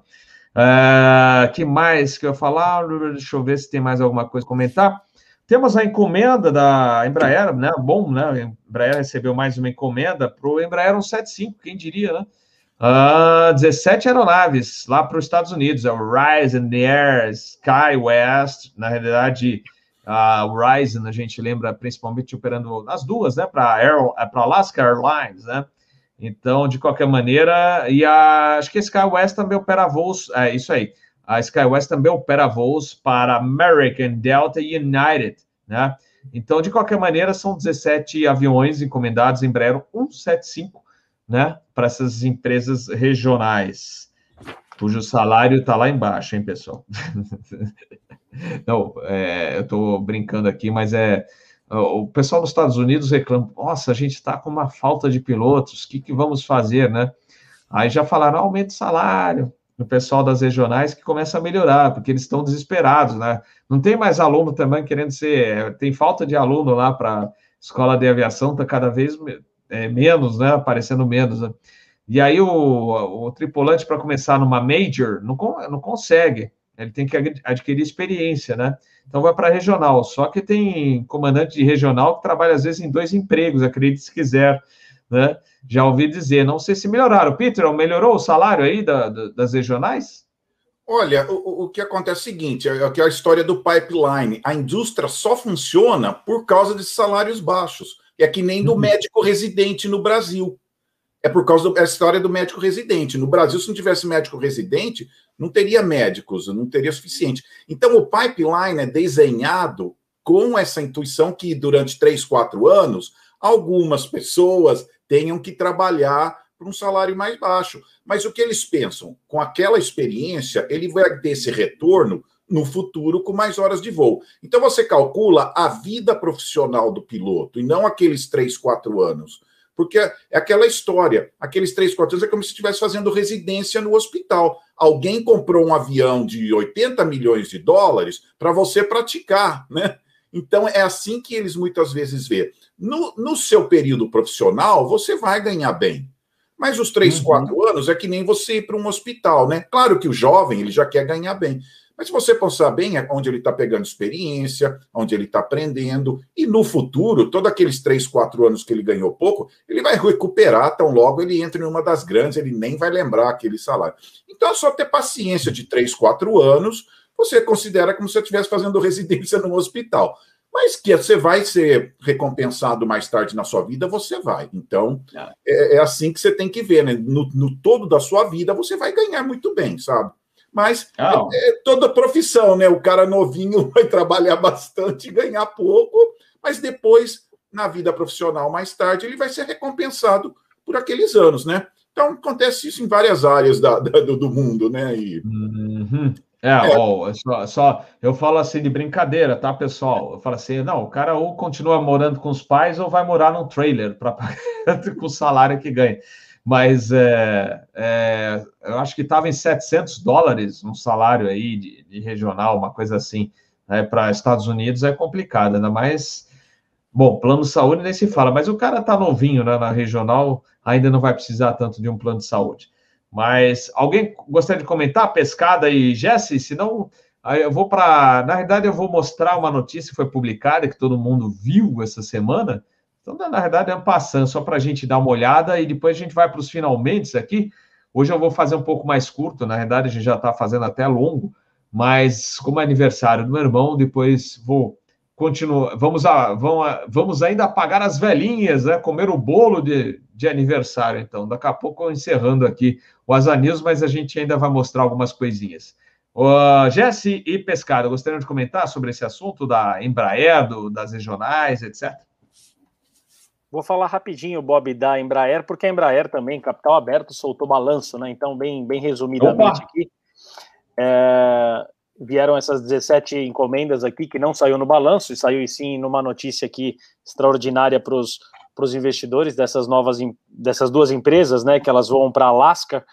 E aí é, eu achei bacana a configuração do avião que eles que eles pediram, né? Eles pediram 12 12 assentos na primeira classe, 12 assentos na premium e 52 assentos na dog. Então são 76 passageiros aí nesse nesse Embraer 175. Números muito bacanas na Embraer com relação à receita eles tiveram 4,5 bi de reais de receita no primeiro trimestre e eles tinham em 2020 2,8. Então eles aí quase que dobraram a receita. Outra sinalização muito positiva na Embraer com relação à aviação executiva.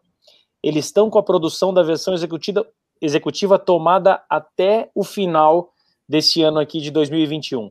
As ações da Embraer continuam subindo, subiram, acho que elas saíram de 6 ali quase triplicaram de valor, nos últimos 30 dias subiram 20%. E um caixa muito saudável de 2,5 bilhões de dólares em dinheirinho. Coisa boa para lembrar. Muito bom, muito bom. Aqui perguntaram 700 dólares por semana? Não, que eu saiba é por mês, né? Porque, inclusive, me passaram o, acho que é o inicial da Atlas, mas é tipo assim, você está em experiência, né? O Atlas que opera o 47, né? É, para copiloto, 1.500 dólares por mês, nos quatro primeiros meses. Depois começa. A americana, é, todas são assim, né? Você começa ganhando muito pouco, depois, cada ano que passa, não é que você vai esperar, ah, será que vai ter, vai aumentar com a inflação? Não. É uma média assim, de mil dólares por ano. Então, teu salário chega a X no final do ano, você sabe que no outro ano você vai ganhar mil a mais, mil a mais, mil a mais. Tem um colega que eu conheço que era comandante aqui da Gol, foi voar de copiloto lá, que ele tem dupla cidadania, né? É, copiloto de A320. Hoje, né, agora ele foi promovido para comandante, mas ele já, como copiloto, ganhava acho que em torno de 10 mil dólares por mês. Ele ainda dava instrução em simulador, ganhava mais 10 mil. Então, aí, vida feita, né, gente?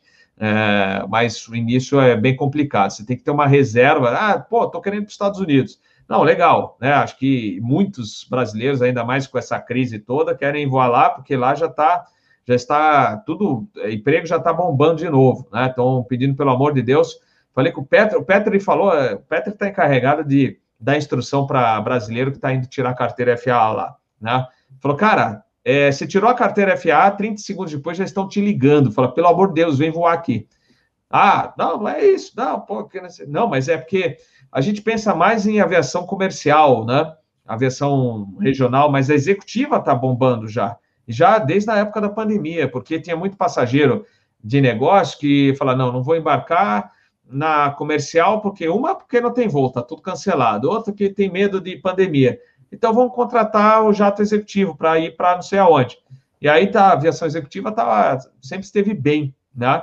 Então, é, é, mas só comentando um pouquinho mais da aviação dos Estados Unidos, o início é difícil, tem que ter uma reservinha aí para quem vai, ah, vou, vou fazer América, vou lá, vou voar nos Estados Unidos, legal, fantástico, infraestrutura maravilhosa, né? É, muitos, muitas vantagens, mas vai lembrar de algumas desvantagens, gente. É, por exemplo, aqui a gente tem as diárias, almoço, janta e ceia, café da manhã, você ganha uma, um, uma quantia, né? É depositada toda semana na, na conta dos tripulantes eh, para ajudar a pagar almoço, janta e ceia. Ceia, no caso, meia-noite é uma da manhã, você está voando essa hora, é, então você ganha café da manhã também. E lá não tem isso, né? Não tem. Você vai. Ah, embarcou almoço? No, no voo para o comandante? Não, lá não embarca almoço. Então, pá, você está fazendo, ah, digamos, vou te dar um exemplo de um voo que eu fiz de passageiro na Southwest. Foi é, Austin, é, Dallas, Love Field, New Orleans, Orlando. Então, o cara pousou lá em Dallas, Love Field, o comandante sai correndo no cockpit vai lá, porque cada aeroporto aí, o Peter sabe muito bem, né?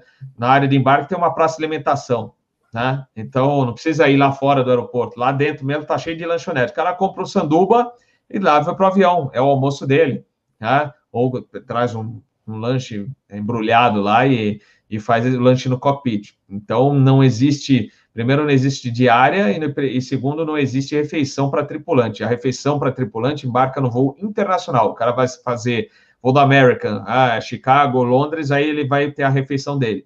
Mas um voo doméstico não. Então, vale ressaltar essas coisas. Mas, tirando é, outras coisas, são maravilhosas, né? tipo infraestrutura aeroportuária. Hoje mesmo, fazendo Teresina, vamos fazer Brasília-Teresina. A gente comentando, qual alternado? Ah, deu uma pane agora grave, ou fumaça a bordo, vai pousar onde? Não tem. Não tem, gente. Ah, não, porque sempre se falou da Amazônia. Não, porque não tem alternado lá na Amazônia, vai pousar. Olha, Brasília, Brasília Teresina, você não tem onde pousar num caso de emergência mais grave. Vai fazer um Brasília-Salvador? Não tem. Vitória da Conquista? Tem, mas é mais longe. E não é, a infraestrutura não é lá essas coisas, não. No aeropista não é lá essas coisas. É, né, então, é, o Brasil é deficiente em infraestrutura. O próprio Captain Jeff, do Airline Pilot Guy, que é um podcast que a gente curte pra caramba, muitos pilotos curtem, ele voa na Delta, Peter conhece também, pessoalmente. O Capitão Jeff falou: Eu não quero voar internacional, eu quero ficar no doméstico, porque aqui eu tenho um aeroporto em cada esquina. Então, deu pane aqui, eu vou pousar lá na, na esquina, e aqui a gente não tem isso. Então, é uma vantagem infra, da infraestrutura lá no, no, nos, nos, Estados Unidos. Europa, a mesma coisa, se for ver, tem igual. É, outra coisa é que você tem como chegar no aeroporto tranquilamente, né? O, o Jeff mesmo, que mora em Atlanta, no subúrbio, ele pega trem, o Marta, né? Para ir para o aeroporto de Atlanta, é, trabalhar. E quantos tripulantes pegam? Vai ver quantos tripulantes vão de, de trem aqui em Guarulhos para embarcar para fazer voo. Ninguém. Ah, por quê? Não tem segurança. Você, é, é capaz de ser, você ser assaltado. Tinha um copiloto que voou comigo muito, uns meses atrás, acho que até mais, anos atrás, é, já tinha inaugurado, questão de um ano, vai, ele tinha inaugurado o trem lá em Guarulhos, né? Aquele trem que liga Guarulhos a, lá à Zona Leste, lá uma estação da Zona Leste. Ele falou: ah, eu venho voar, mas eu só venho com as carteiras de voo, não trago mala comigo, é só quando é bate e volta, porque eu não tenho confiança que se eu trouxer coisa eu vou ser assaltado, então eu venho com o mínimo. Então, é, são as diferenças, né? É isso que o pessoal vai buscar fora. Então, infraestrutura, outras coisas que pagar imposto de, de renda, é, o pessoal, ah, pensa que pagar imposto de renda, é, todo mundo reclama, lá também reclama, só que lá eles têm a, a infraestrutura adequada, a altura. Então, você paga o imposto e recebe de volta em vários benefícios, especialmente estradas de rodagem boas e etc, etc, etc. Mas vamos falar de aviação que é o nosso. Bom, na verdade, a gente está comentando sobre aviação é, no exterior. Jesse, gostaria de comentar alguma coisa sobre esse negócio da Embraer? E antes de ir para a rodada final, vou só mostrar aquela not uma notícia, comentar uma e mostrar algumas imagens de uma Ultra que a gente viu essa semana. Vamos lá, Jesse. Não, Bob, vamos para vamos, vamos o próximo. Já tudo foi falado já. Já. Então a gente falou do. Eu queria só falar de dois Uh, um foi acidente e o outro foi. É, não foi um acidente, foi um incidente, vai. O Antonov 124, que foi pousar em Guarulhos na madrugada aí durante essa semana e varou a pista. Não sei que que, que ele fez que ele conseguiu parar na grama. Aí muita gente perguntou: nossa, foi grave? Não, pior foi uma emissora falou: não há feridos. Puta merda. Desculpa, opa, não, não falei palavrão. Mas é. Acabei falando, mas é, a gente ri nos grupos de WhatsApp, a gente fica rindo dessas notícias. Não há feri feridos. Não. Então o Antonov varou a pista e perguntaram, inclusive foi um amigo meu. Ah, e esse avião tá grave? Quando é que volta a voar? Já voltou, no mesmo dia, gente. Voltou a voar e decolou à noite para de, é, de Guarulhos. Então, e, inclusive comentaram lá, o pessoal da torre falou: olha, ele tiraram só é, tiraram o avião do, do atoleiro lá e ele já voltou por conta lá pro, pro pátio. Então não foi nada de excepcional. Lógico, é, foi parar na grama e as, as operações foram prejudicadas aí por algum, alguns momentos. É, mas nada de grave, tá, pessoal? Quanto ao 9, tanto que ele já decolou à noite. É, o outro, deixa eu ver se eu consigo abrir para vocês rapidamente, para a gente dar uma olhadinha. Foi um verdadeiro milagre. O é, que, que aconteceu? Ah, o Metroliner, que é um aviãozinho antigo já, bimotor, é, inclusive tentaram oferecer esse avião para empresas regionais aqui no Brasil, o Metro, né? É, eu fiz inclusive uma matéria é, de alguns aviões que vieram em demonstração para a imprensa, né? Tem, é, ou que voaram pouco por aqui, né? E eu coloquei o Metro, eu cheguei a ver, não voei nele, ele só foi apresentado para a imprensa alguns anos atrás, aviãozinho maroto aí, bom, mas barulhento já, até o, acho que foi o Stefano comentou comigo hoje, nossa, aqui havia um barulhento, que ele embarcou no, na Espanha, nesse, nessa aeronave, né? E estava pousando em Denver, no aeroporto antigo, que o novo é o, o Ray Jepsen, era no antigo aeroporto de Denver, Stapleton. E ele pousando na 17 esquerda na 17 direita estava pousando o Cirrus. Eu não sei que cagada que o Cirrus fez, o piloto do Cirrus fez, ele entrou na, no eixo de aproximação da 17 esquerda e cortou. Gente, o, o, é, foi um milagre, vai. O Cirrus, tudo bem que ele já tem paraquedas, ainda a gente fala, não, tudo bem, o cara tinha paraquedas, que se não tivesse paraquedas ele tinha morrido. Então, mas, gente, vocês viram a foto? Eu vou, eu vou abrir aqui, vamos ver se. Vou, é o site do Aerowin. Deixa eu ver, achar ele aqui. Deixa eu colocar aqui tirar a imagenzinha uh, da, do canal, tá aqui. Agora vamos lá, vamos ver se eu consigo abrir para vocês verem. Eu acho que essa aqui, ó, tá aqui. Vamos lá. Tá lá. Metroliner pousa com fuselagem. Olha a foto, gente. Olha isso. Olha que milagre. O cara conseguiu. É, se tivesse cortado esse avião, ele tinha caído, lógico. Mas, de qualquer maneira, olha como ele conseguiu continuar a aproximação, né? Praticamente tinha cortado tudo da fuselagem dele, e aí ele foi. Aí o pessoal da Heroin juntou algumas imagens que eles capturaram no YouTube, etc. Olha lá o Cirrus. Já estoy gravando. Pousou lá. Pronto, salvou. Aqui também, ó, mais uma do Silvio. Nothing short of an aviation miracle. When you hear two airplanes collided in the sky, you really think the worst. But a Cirrus aircraft with two passengers touched down safely this morning after deploying a parachute. If this was any other uh, aircraft other than a Cirrus that was involved in this mid-air collision today, there would be at least two, two more people that lost lives. Ron Mincher é o que eu falei, né? Se tivesse, não fosse o paraquedas, tinha morrido. E aqui é legal, ó. Vamos lá. Deixa eu parar o outro aqui. Esse aqui é, é a comunicação, olha lá. Cirrus 6 Delta Juliet, traffic at your 1 to 2 o'clock a mile, about to turn base as a Skyhawk 6800. Uh, looking for traffic, 6 Delta Juliet. Cirrus 6 Delta Juliet, fly towards the west shore of Cherry Creek. West shore of Cherry Creek for 6 Delta Juliet. Tower, good morning, Cam 970 on the visual on the left. Cam 970 Centennial Tower, if you can, just maintain that speed. There'll be traffic in position prior to your arrival. I'll do it, Cam 970. Thank you. Sir, 6 Delta Juliet, traffic you're following just turned right base. They're heading to the right, 6,600 Cessna. Uh, traffic in sight, 6 Delta Juliet.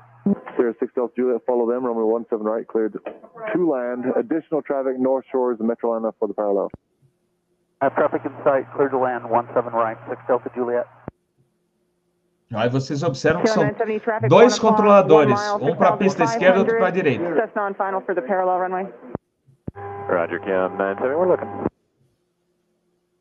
Nem tanto, né? Tô olhando para ele, mas também quando viu já estava em cima. Ó, olha lá, ó. Ó o Seals. Aqui, ó.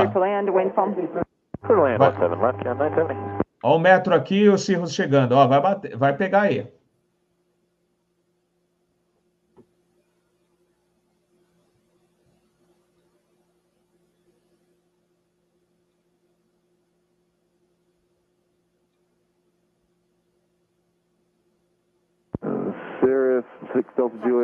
Do not overshoot the final. Sirius 6 Delta Juliet, do you require assistance? Tower, Kilo 970, declare an emergency. We had, um, looks like the right engine failed, so I'm going to continue my landing here. Kilo 970, we have crews coming, uh, continuing down runway 17 left, clear 2 in. Continue. Sirius 6 Delta Juliet, if you hear this transmission, we have emergency vehicles zero direction. And Tower, uh, there's another one. It's probably a shooter that dropped the parachute uh, on Piner for runway 17. Thank you. Cessna 251, do not overshoot final. There is a, an aircraft that is in distress just south of Cherry Creek Reservoir. Yeah, they just pulled chute 251. Cessna 251, if you can give me an accurate location, we would appreciate it. They're about two miles by those buildings right off uh, 35. Yeah, I see a parachute. Yeah, the uh, parachute is just south of the reservoir. Is in the, uh, the airport uh, vicinity, just south of the reservoir, correct? About a mile from the reservoir. That's Tower 3, Sierra Papa. There's a Hawk. We're right between the parallels. Attention all aircraft, use caution for a Hawk reported between the parallels. Tower, that was a definite midair on short final. This is 4 spot. É isso aí, galera. Fechar aqui. Muito bom, hein? É, sabe que eu gostaria de chamar a atenção? Parabéns para o piloto. É, e olha, piloto sozinho no Metroliner. É, ele, depois de tomar porrada, ficou daquele jeito e ainda você viu que está com problema no motor direito. Parecia assim, não, beleza, ó, tudo bem, estou indo para pouso. Cara, nota mil para ele, tá? É, foi muito bom. É, alguém gostaria de comentar sobre esse caso? Hein? Pescada, você que voa né, também. Sim, Bob, assim, meu, eu acho que ele deve ter ouvido o barulho. ele não sabia se era o motor, se o que, aconteceu. E, e, ele, como estava muito na, na, short final ali, ele continuou, né? Mas é é incrível você olhar a foto e ver o que aconteceu, né? Você imaginar que o cara continuou, continuou e veio e pousou e, e deu tudo certo. Muito bacana mesmo. Que louco aquilo. A do a do Antonov, eu recebi até no, no, nosso grupo, né? No, da, no nosso da escuta, e eu moro em Guarulhos. E eu devo ter acordado esse dia aí umas 6 horas da manhã. Bob, quando eu fui olhar lá fora, Eu moro no 25 andar, né, aqui. É, eu não via nada. O meu prédio estava tava fechado aqui de, de nevoeiro. Então, eu não sei também se isso pode ter é, sido algo considerado ali nesse, nisso que aconteceu, porque a visibilidade devia estar tá muito baixa para esse doutoral. Eu não vi ninguém falando, mas aqui estava horrível, não dava para ver nada. Só isso. é, precisa ver o sistema de autolens, se tem o autolens funcionando, se funciona. Aí fala assim, deixa comigo. Opa! Ih, acho que passei o final, acho que não está certo isso aí. Preciso de uma ajudinha para empurrar aqui. Mas vamos lá, vamos que vamos. Peter! Não, só, o, o Pescado, semana passada, o, o quem que estava aqui falando do, do Falcon? O, oh, o André Danita. O André Danita falou que agora tem botão de pânico. Se o, se o, o, comandante não sabe o que fazer, você só aperta o botão de pânico, o avião faz tudo sozinho para você. Até isso vai ter aí no Falcon, né? Então, coisa do futuro. Botão de pânico. O comandante se perde lá, não sabe o que fazer, ele aperta o botão, faz tudo para ele, né? Então, só, só, só esse, esse, esse, comentário aí, né? Mas nevoeiro em Guarulhos, eu curti muito esses nevoeiros em Guarulhos. E eu ficava olhando ali, a British na final ficava 100, 200, 150, 100, 200. ficava mudando, eu ficava olhando ali os televisãozinhas da Infraero mudando ali. Eu falei assim, puxa vida, foram construir esse avião no meio do nevoeiro aqui, né? Esse aeroporto no meio do nevoeiro, né? Mas tudo bem. Fazer o quê? Mas só esse comentário, inclusive, demorou para mim ficar sabendo. Alguns comentários, eu não ouvi falar nada, né? Aí, que eu fui olhar, falei, nossa, tá na imprensa internacional. Não, e o, você sabe, Peter, que o Guarulhos ainda não tinha o CAT 2, só operava CAT 1 e a Transbrasil tinha os. Falando, ah, sabe, CAT 2. CAT 2 é o, é o mesmo ILS, só que eles têm né, os procedimentos para garantir né, que o, realmente você tem o Low Visibility Procedure, que ninguém vai passar na frente da antena, do localizador, não sei o quê, toda a área de segurança tal algumas coisas a mais para você saber. Então, aí você tem o CAT2, mas é o mesmo equipamento de ILS. Aí tinha alguns malucos da Transbrasil que chegavam lá, ah, faz autolane nessa, nessa, nesse avião aí. E aí, aí me contaram de um caso que o avião foi fazer autoland e tinha alguma coisa errada. Ele entrou voando né, no, no chão, né? Tinha algum, algum deu alguma falha lá no sistema, 30, 40, 40 pés, 30 pés, 20, de repente chegou o chão. Aí foram máscaras de oxigênio que despencaram todas as coisas. Esse autoland não funcionou muito bem hoje, né? mas é, não era, não podia ser usado, né? Pousava de vez em quando alguém lá fala, não, deixa, vai mais um pouquinho, vai, esse LS tá bom, não tem obstáculo, vai até o mais. Não façam isso em casa, hein, por favor. Mas Vamos lá. Jesse. Não, os especialistas já falaram, gente. Eu não vou me atrever a falar de Autoland, de avião que varapis. Não, não, não, tá tudo ótimo. Já já tô ouvindo aqui, já tá ótimo. Ai, ai. Mas é isso aí, pessoal. Não, é. Eu tinha que colocar, quando eu recebia do Heroin, né, que eles colocaram, foram selecionando as imagens do YouTube, essa também do VAS Aviation, que eles também já colocaram aquela da United, do 777 em Denver, né, é muito bom, eles acompanham, fazem a imagem do radar, show de bola, parabéns para o portal aí da VAS Aviation. Uh, bom, vamos então às considerações finais do nosso episódio do Asa News, hoje, excepcionalmente, sexta-feira, em função da escala, da escala do Captain Bob. No, na outra semana, então, voltaremos domingo, 7 horas da noite, no horário mais adequado para a galera.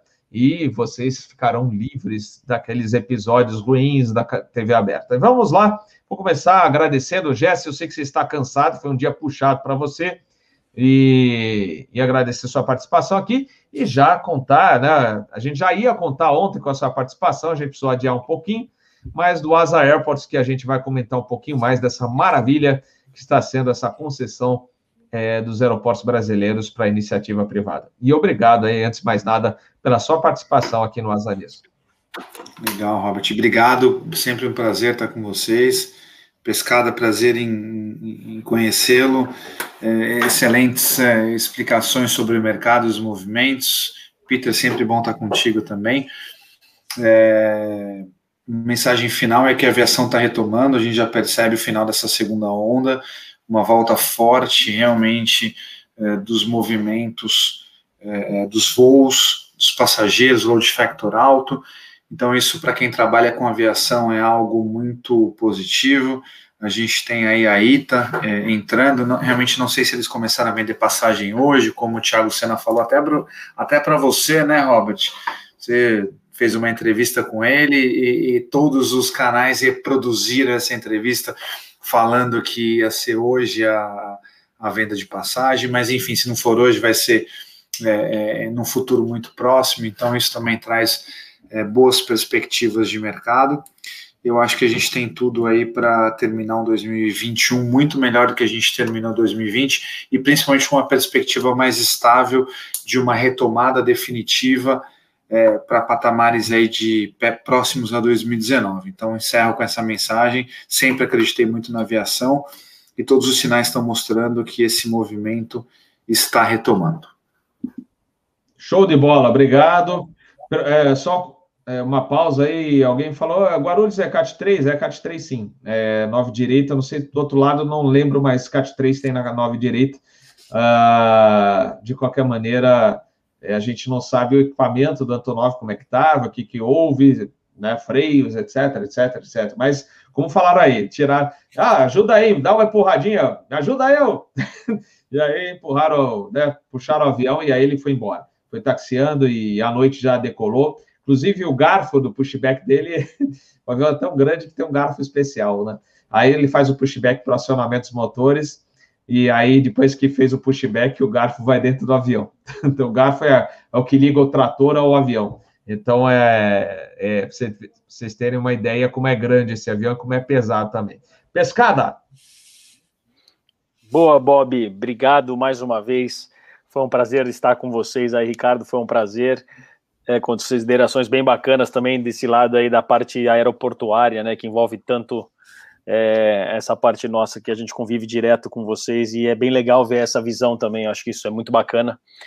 Estamos aqui ansiosamente esperando a mensagem do Peter, que vem junto aí com palavras aí de esperança, de retomada, de diminuição dos casos. A gente viu que isso, muitos países lá fora têm diminuído a quantidade de casos, depois da vacinação, então isso vai acontecer aqui com a gente e o meio do ano, talvez não muito, mas no final do ano, com certeza, realmente a demanda vai ser muito grande, como vai ser no mundo inteiro, né? Que tá todo mundo em casa louco para sair para viajar, de avião de preferência. É isso, uma boa noite, até a próxima, Bob. Valeu, valeu. Olha, já comentaram, ah, foi da nova esquerda, pista maior lá de Guarulhos Antonov, né?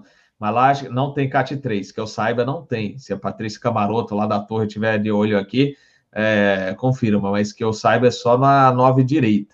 Mas na 9 esquerda não tem o CAT 3 e, eu acho que o CAT 2 não sei se tá, deve estar tá funcionando lá na 9 esquerda, sim. Né? Mas de qualquer maneira, acho que estava mais para CAT 3, né, pescado?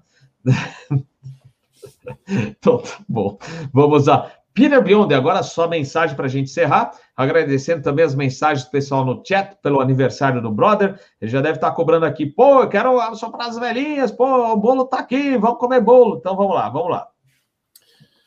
Oi, é um prazer, é, foi muito gostoso aqui, mas a notícia que eu gostei de tudo que eu li hoje é que desse cara aí da Forbes que falou que as pessoas economizaram 3 trilhões. Então tem muita gente que está aí com dinheiro na poupança aí e esse pessoal vai, vai querer voar. Viu? Então, essa é a boa notícia aí. Tem muita economia. Muita gente perdeu dinheiro, mas muita gente também economizou. Então, vamos olhar esse lado positivo aí. Mas tá bom. Então, eu vou falar de um assunto aqui interessante, né? Uh, quando eu vim estudar nos Estados Unidos, já estava fora da universidade fazia um tempo, né? Imagina voltar para a escola. Vocês estão fazendo online, é uma coisa, mas eu ter que voltar para a escola, toda molecada mais nova, inteligente, sabiam tudo de computador, né? E eu sabia inglês, mas não sabia naquele nível também, né? E me colocaram para dar aula em inglês, né? Uma coisa é você falar inglês, a outra é você dar aula. Então eu tinha que me preparar seis, sete horas para poder dar uma aula de uma hora, né? Então foi muito puxado. Eu passava muito tempo na biblioteca. Eu morava cinco minutos da praia e em um ano acho que eu fui quatro ou cinco vezes na praia. Eu ia de sábado, assim, nove horas da manhã para a biblioteca, ficava até as onze da noite num sábado, né? E domingo também eles abriam uma hora da tarde, eu já estava na biblioteca, então muito puxado, muita dedicação, né, enquanto eu estava lá, né. Mas aí um dia um professor chegou para mim, ele falou assim, puxa, você é tão dedicado, você tem grit, né? Eu falei, puxa, grit, né? E eu não sabia que era essa palavra. Quando eu fui olhar no, fui olhar no, no dicionário, era grão, grão de areia. E eu nunca entendi. Falei, por que esse professor falou que eu tenho grit, né? Eu tenho grão de areia. Eu não sabia, ó, é uma palavra que escreve assim, ó, grit, tá? Daí, depois de um tempo, eu fui descobrir o que, que é essa palavra grit, né? Uh, grit em psicologia é um traço de personalidade, né? Então, o que, que é grit? Grit em psicologia é um tipo de coragem, uma característica positiva e não cognitiva baseada na perseverança de esforço de um indivíduo, que, combinada com a paixão por um objetivo ou um estado de longo prazo específico, gera uma motivação poderosa para atingir um objetivo. Esta perseverança de esforço promove a superação de obstáculos ou desafios que se encontram no caminho para a realização e serve como uma força motriz na realização de seus objetivos. Então eu descobri o que era o grit, né? Então eu só queria falar desse assunto porque essa semana eu estava justamente vendo uma palestra de uma pesquisadora que chama Angela Lee sobre isso, né? E ela, ela é, é, é psicóloga, doutora, e ela fez pesquisa em vários lugares e e ela determinou que a maior fonte de sucesso nesses lugares era a coragem e a determinação. Ela foi em vários lugares, escolas, empresas, e ela perguntava: quem faz sucesso aqui e por quê? E ela foi analisar essas pessoas. Ela viu que não era inteligência social, não era aparência, saúde, talento ou, ou QI, coeficiente de inteligência. O que ela descobriu nessas pessoas de sucesso era o grit, que era essa paixão, essa perseverança para atingir os alvos de longo prazo. Essa estamina que as pessoas têm para nunca desistir e continuar tentando, né? Grit, ela fala assim, né? É a diferença entre uma corrida de 100 metros e a maratona de 20 quilômetros. Muita gente vai, dá aquele gás, faz, faz e depois para, né? Mas o grit é aquela coisa que perdura, que você não deixa. Você está lá na maratona, foi a primeira milha, foi a segunda, foi a terceira, e você está lá resistindo, né? Então ela fala que isso é muito importante, né? Eu às vezes oro pelas pessoas, as pessoas me pedem para orar por algum motivo, né? Mas daí eu volto dali três, quatro meses e falo, oh, tô orando por aquilo que você me pediu. Falo, o quê? A pessoa nem lembra. Você vê? A pessoa tem um objetivo, te pede para. Nem ela lembra qual era o objetivo dela um mês depois, né? Então você vê que não era realmente algo que ela estava uh, ah, se dedicando para fazer, né? Então, o segredo de ter essa força, pessoal, é saber que. E, ela, e essa doutora analisou isso. É saber que as falhas as dificuldades não são uma parede, mas sim uma escada que nos leva para cima. Então, quando você sabe fazer das dificuldades uma escada, é isso que te dá essa perseverança e essa força para continuar, tá? Então, eu sempre falo, isso é uma frase que eu falo, né? Na vida, não importa onde você está e nem quão rápido você está andando. O importante é saber que você está indo na direção certa. Então, é isso. Às vezes não está tão bom, não está do jeito que a gente quer, mas o importante é que agora nós estamos andando para o lado certo e daqui para frente tudo deve melhorar. Então, muito obrigado, tenham grit não esqueçam essa palavra, se quiserem fazer uma pesquisa, vou mostrar mais uma vez. É exatamente isso, essa perseverança que você vê em algumas pessoas, às vezes deixa a gente até com inveja, né? Você fala, puxa, que pessoa determinada, né? Então, eu gostaria de ser assim também. E é isso que motiva as pessoas, sabe? De, de ver isso. Olha, tá difícil, mas é um passo para uma coisa melhor aqui para frente. Então, muito obrigado aí, Pescada, Ricardo, Robert amigos aqui do chat. Muito gostoso bater papo de aviação aí, tá? E divido aí, passa o programa para outras pessoas aí, vamos tentar aumentar a audiência aí, tá bom? Uh, Deus abençoe a todos aí, bom fim de semana. Obrigado aí. Valeu, Peter, valeu. É, Show, Bob, foi, foi, rapidinho, ó, rapidinho, Bob. Hoje nós fizemos mais rápido, que bacana. Terminamos um minuto horas. e trinta antes. Duas horas. Não tem jeito. E olha que eu reduzia, eu reduzia as notícias, hein? Mas show de bola, Peter. É, como você falou, quando eu saí da VASP, a VASP terminou de operar em janeiro, fevereiro de 2005, mas em dezembro de 2004 a gente já estava desesperado, e aí o Capitão Bob tentando emprego, outra empresa, e por incrível que pareça, eu aos meus 34 anos fui considerado velho para a empresa que eu estava pretendendo ir, e fui parar na atual, né? Estou trabalhando desde 2005, e curto demais, né? Acho muito legal trabalhar nessa empresa, né?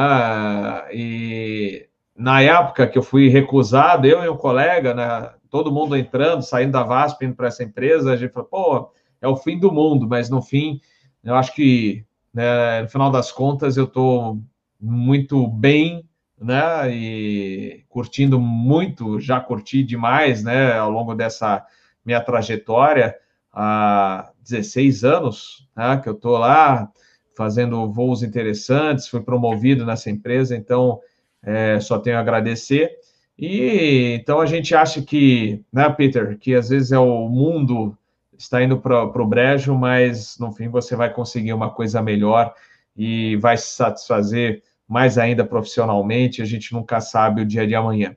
Mesma coisa hoje é, num, num, dos aeroportos que eu passei, uma turma, uma turma de terra que foi desligada e muito triste, mas como disse o colega né, de voo, falei assim, olha, de repente vocês estão indo para uma coisa muito melhor. Então, tenham isso em mente que é, às vezes né, colocam desafios, obstáculos, mas quando você vai ver, no final das contas, você estará melhor né, do que é, fala, poxa vida, olha só, consegui agora um, um posto bem melhor, ou um emprego melhor ainda, ou consegui me desenvolver mais. Eu estou vendo isso, estou vendo isso na MBA de administração, né? Hoje em dia, né? Você, a empresa, não só, não é simplesmente contratar um funcionário, mas é, a primeira fase é, o, é, é contratar e treiná-lo, e depois você dá, fazer ele crescer né? não quer simplesmente deixá-lo no canto. Eles querem hoje em dia a mentalidade, a mentalidade atual de uma empresa, né, ou, entre aspas, né, uma mentalidade, ou o, a melhor empresa é aquela que uh, cuida de todo mundo, né, que não é, não tem aquela escalonada ah, de cima e baixo, todo mundo faz parte de um bolo só. Então, é, a gente vê isso e, e, é isso que eu falo também para esses amigos que deixaram né, esse setor do, do solo, que de repente vocês vão também chegar, o caminho de vocês vai trilhar um futuro melhor e que vocês menos esperam.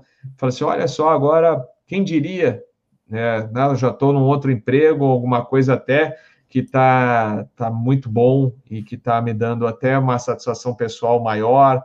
É, estou sendo né, estou uh, recebendo um treinamento diferente, etc e tal, e aí, no final das contas, você vai até olha, lembro com saudades né, daquela época, mas hoje eu estou melhor. Então, é isso que eu tenho a dizer, e complementando o que o Peter falou agora para vocês. Pessoal, muito obrigado, boa noite a todos, bom final de semana. Então, lembrando que eu vou voar amanhã e, e domingo, e aí depois vou estar de folga até acho quinta-feira, e aí sexta a gente volta com o Fly Safe, acho que eu vou estar em Maringá, pernoite em Maringá, aí Fly Safe no, na sexta, domingo com Asa News, e talvez acho que segunda com um cafezinho ainda a confirmar, e falta o Asa Airports, que seria ontem, né, e a gente passou, adiou um pouquinho, mas eu depois eu confirmo com vocês, assim que, como eu falei, o, o Jesse já confirmou que está aqui conosco, o Cleito também, eu quero ver se eu consigo a Sabine da Fraport, que ela tem um horário, ela não estava com horário ontem, e também a gente, né, Jéssica, conseguiu o pessoal lá de Salvador, lá da 20, aí também a gente junta essa galera para a gente falar só sobre concessões e investimentos, vai ser muito legal esse papo. Muito obrigado, tenham todos um excelente final de semana, boa noite a todos, até a, até a próxima, hein? A gente vai se falando aí durante essa semana. Valeu, tchau!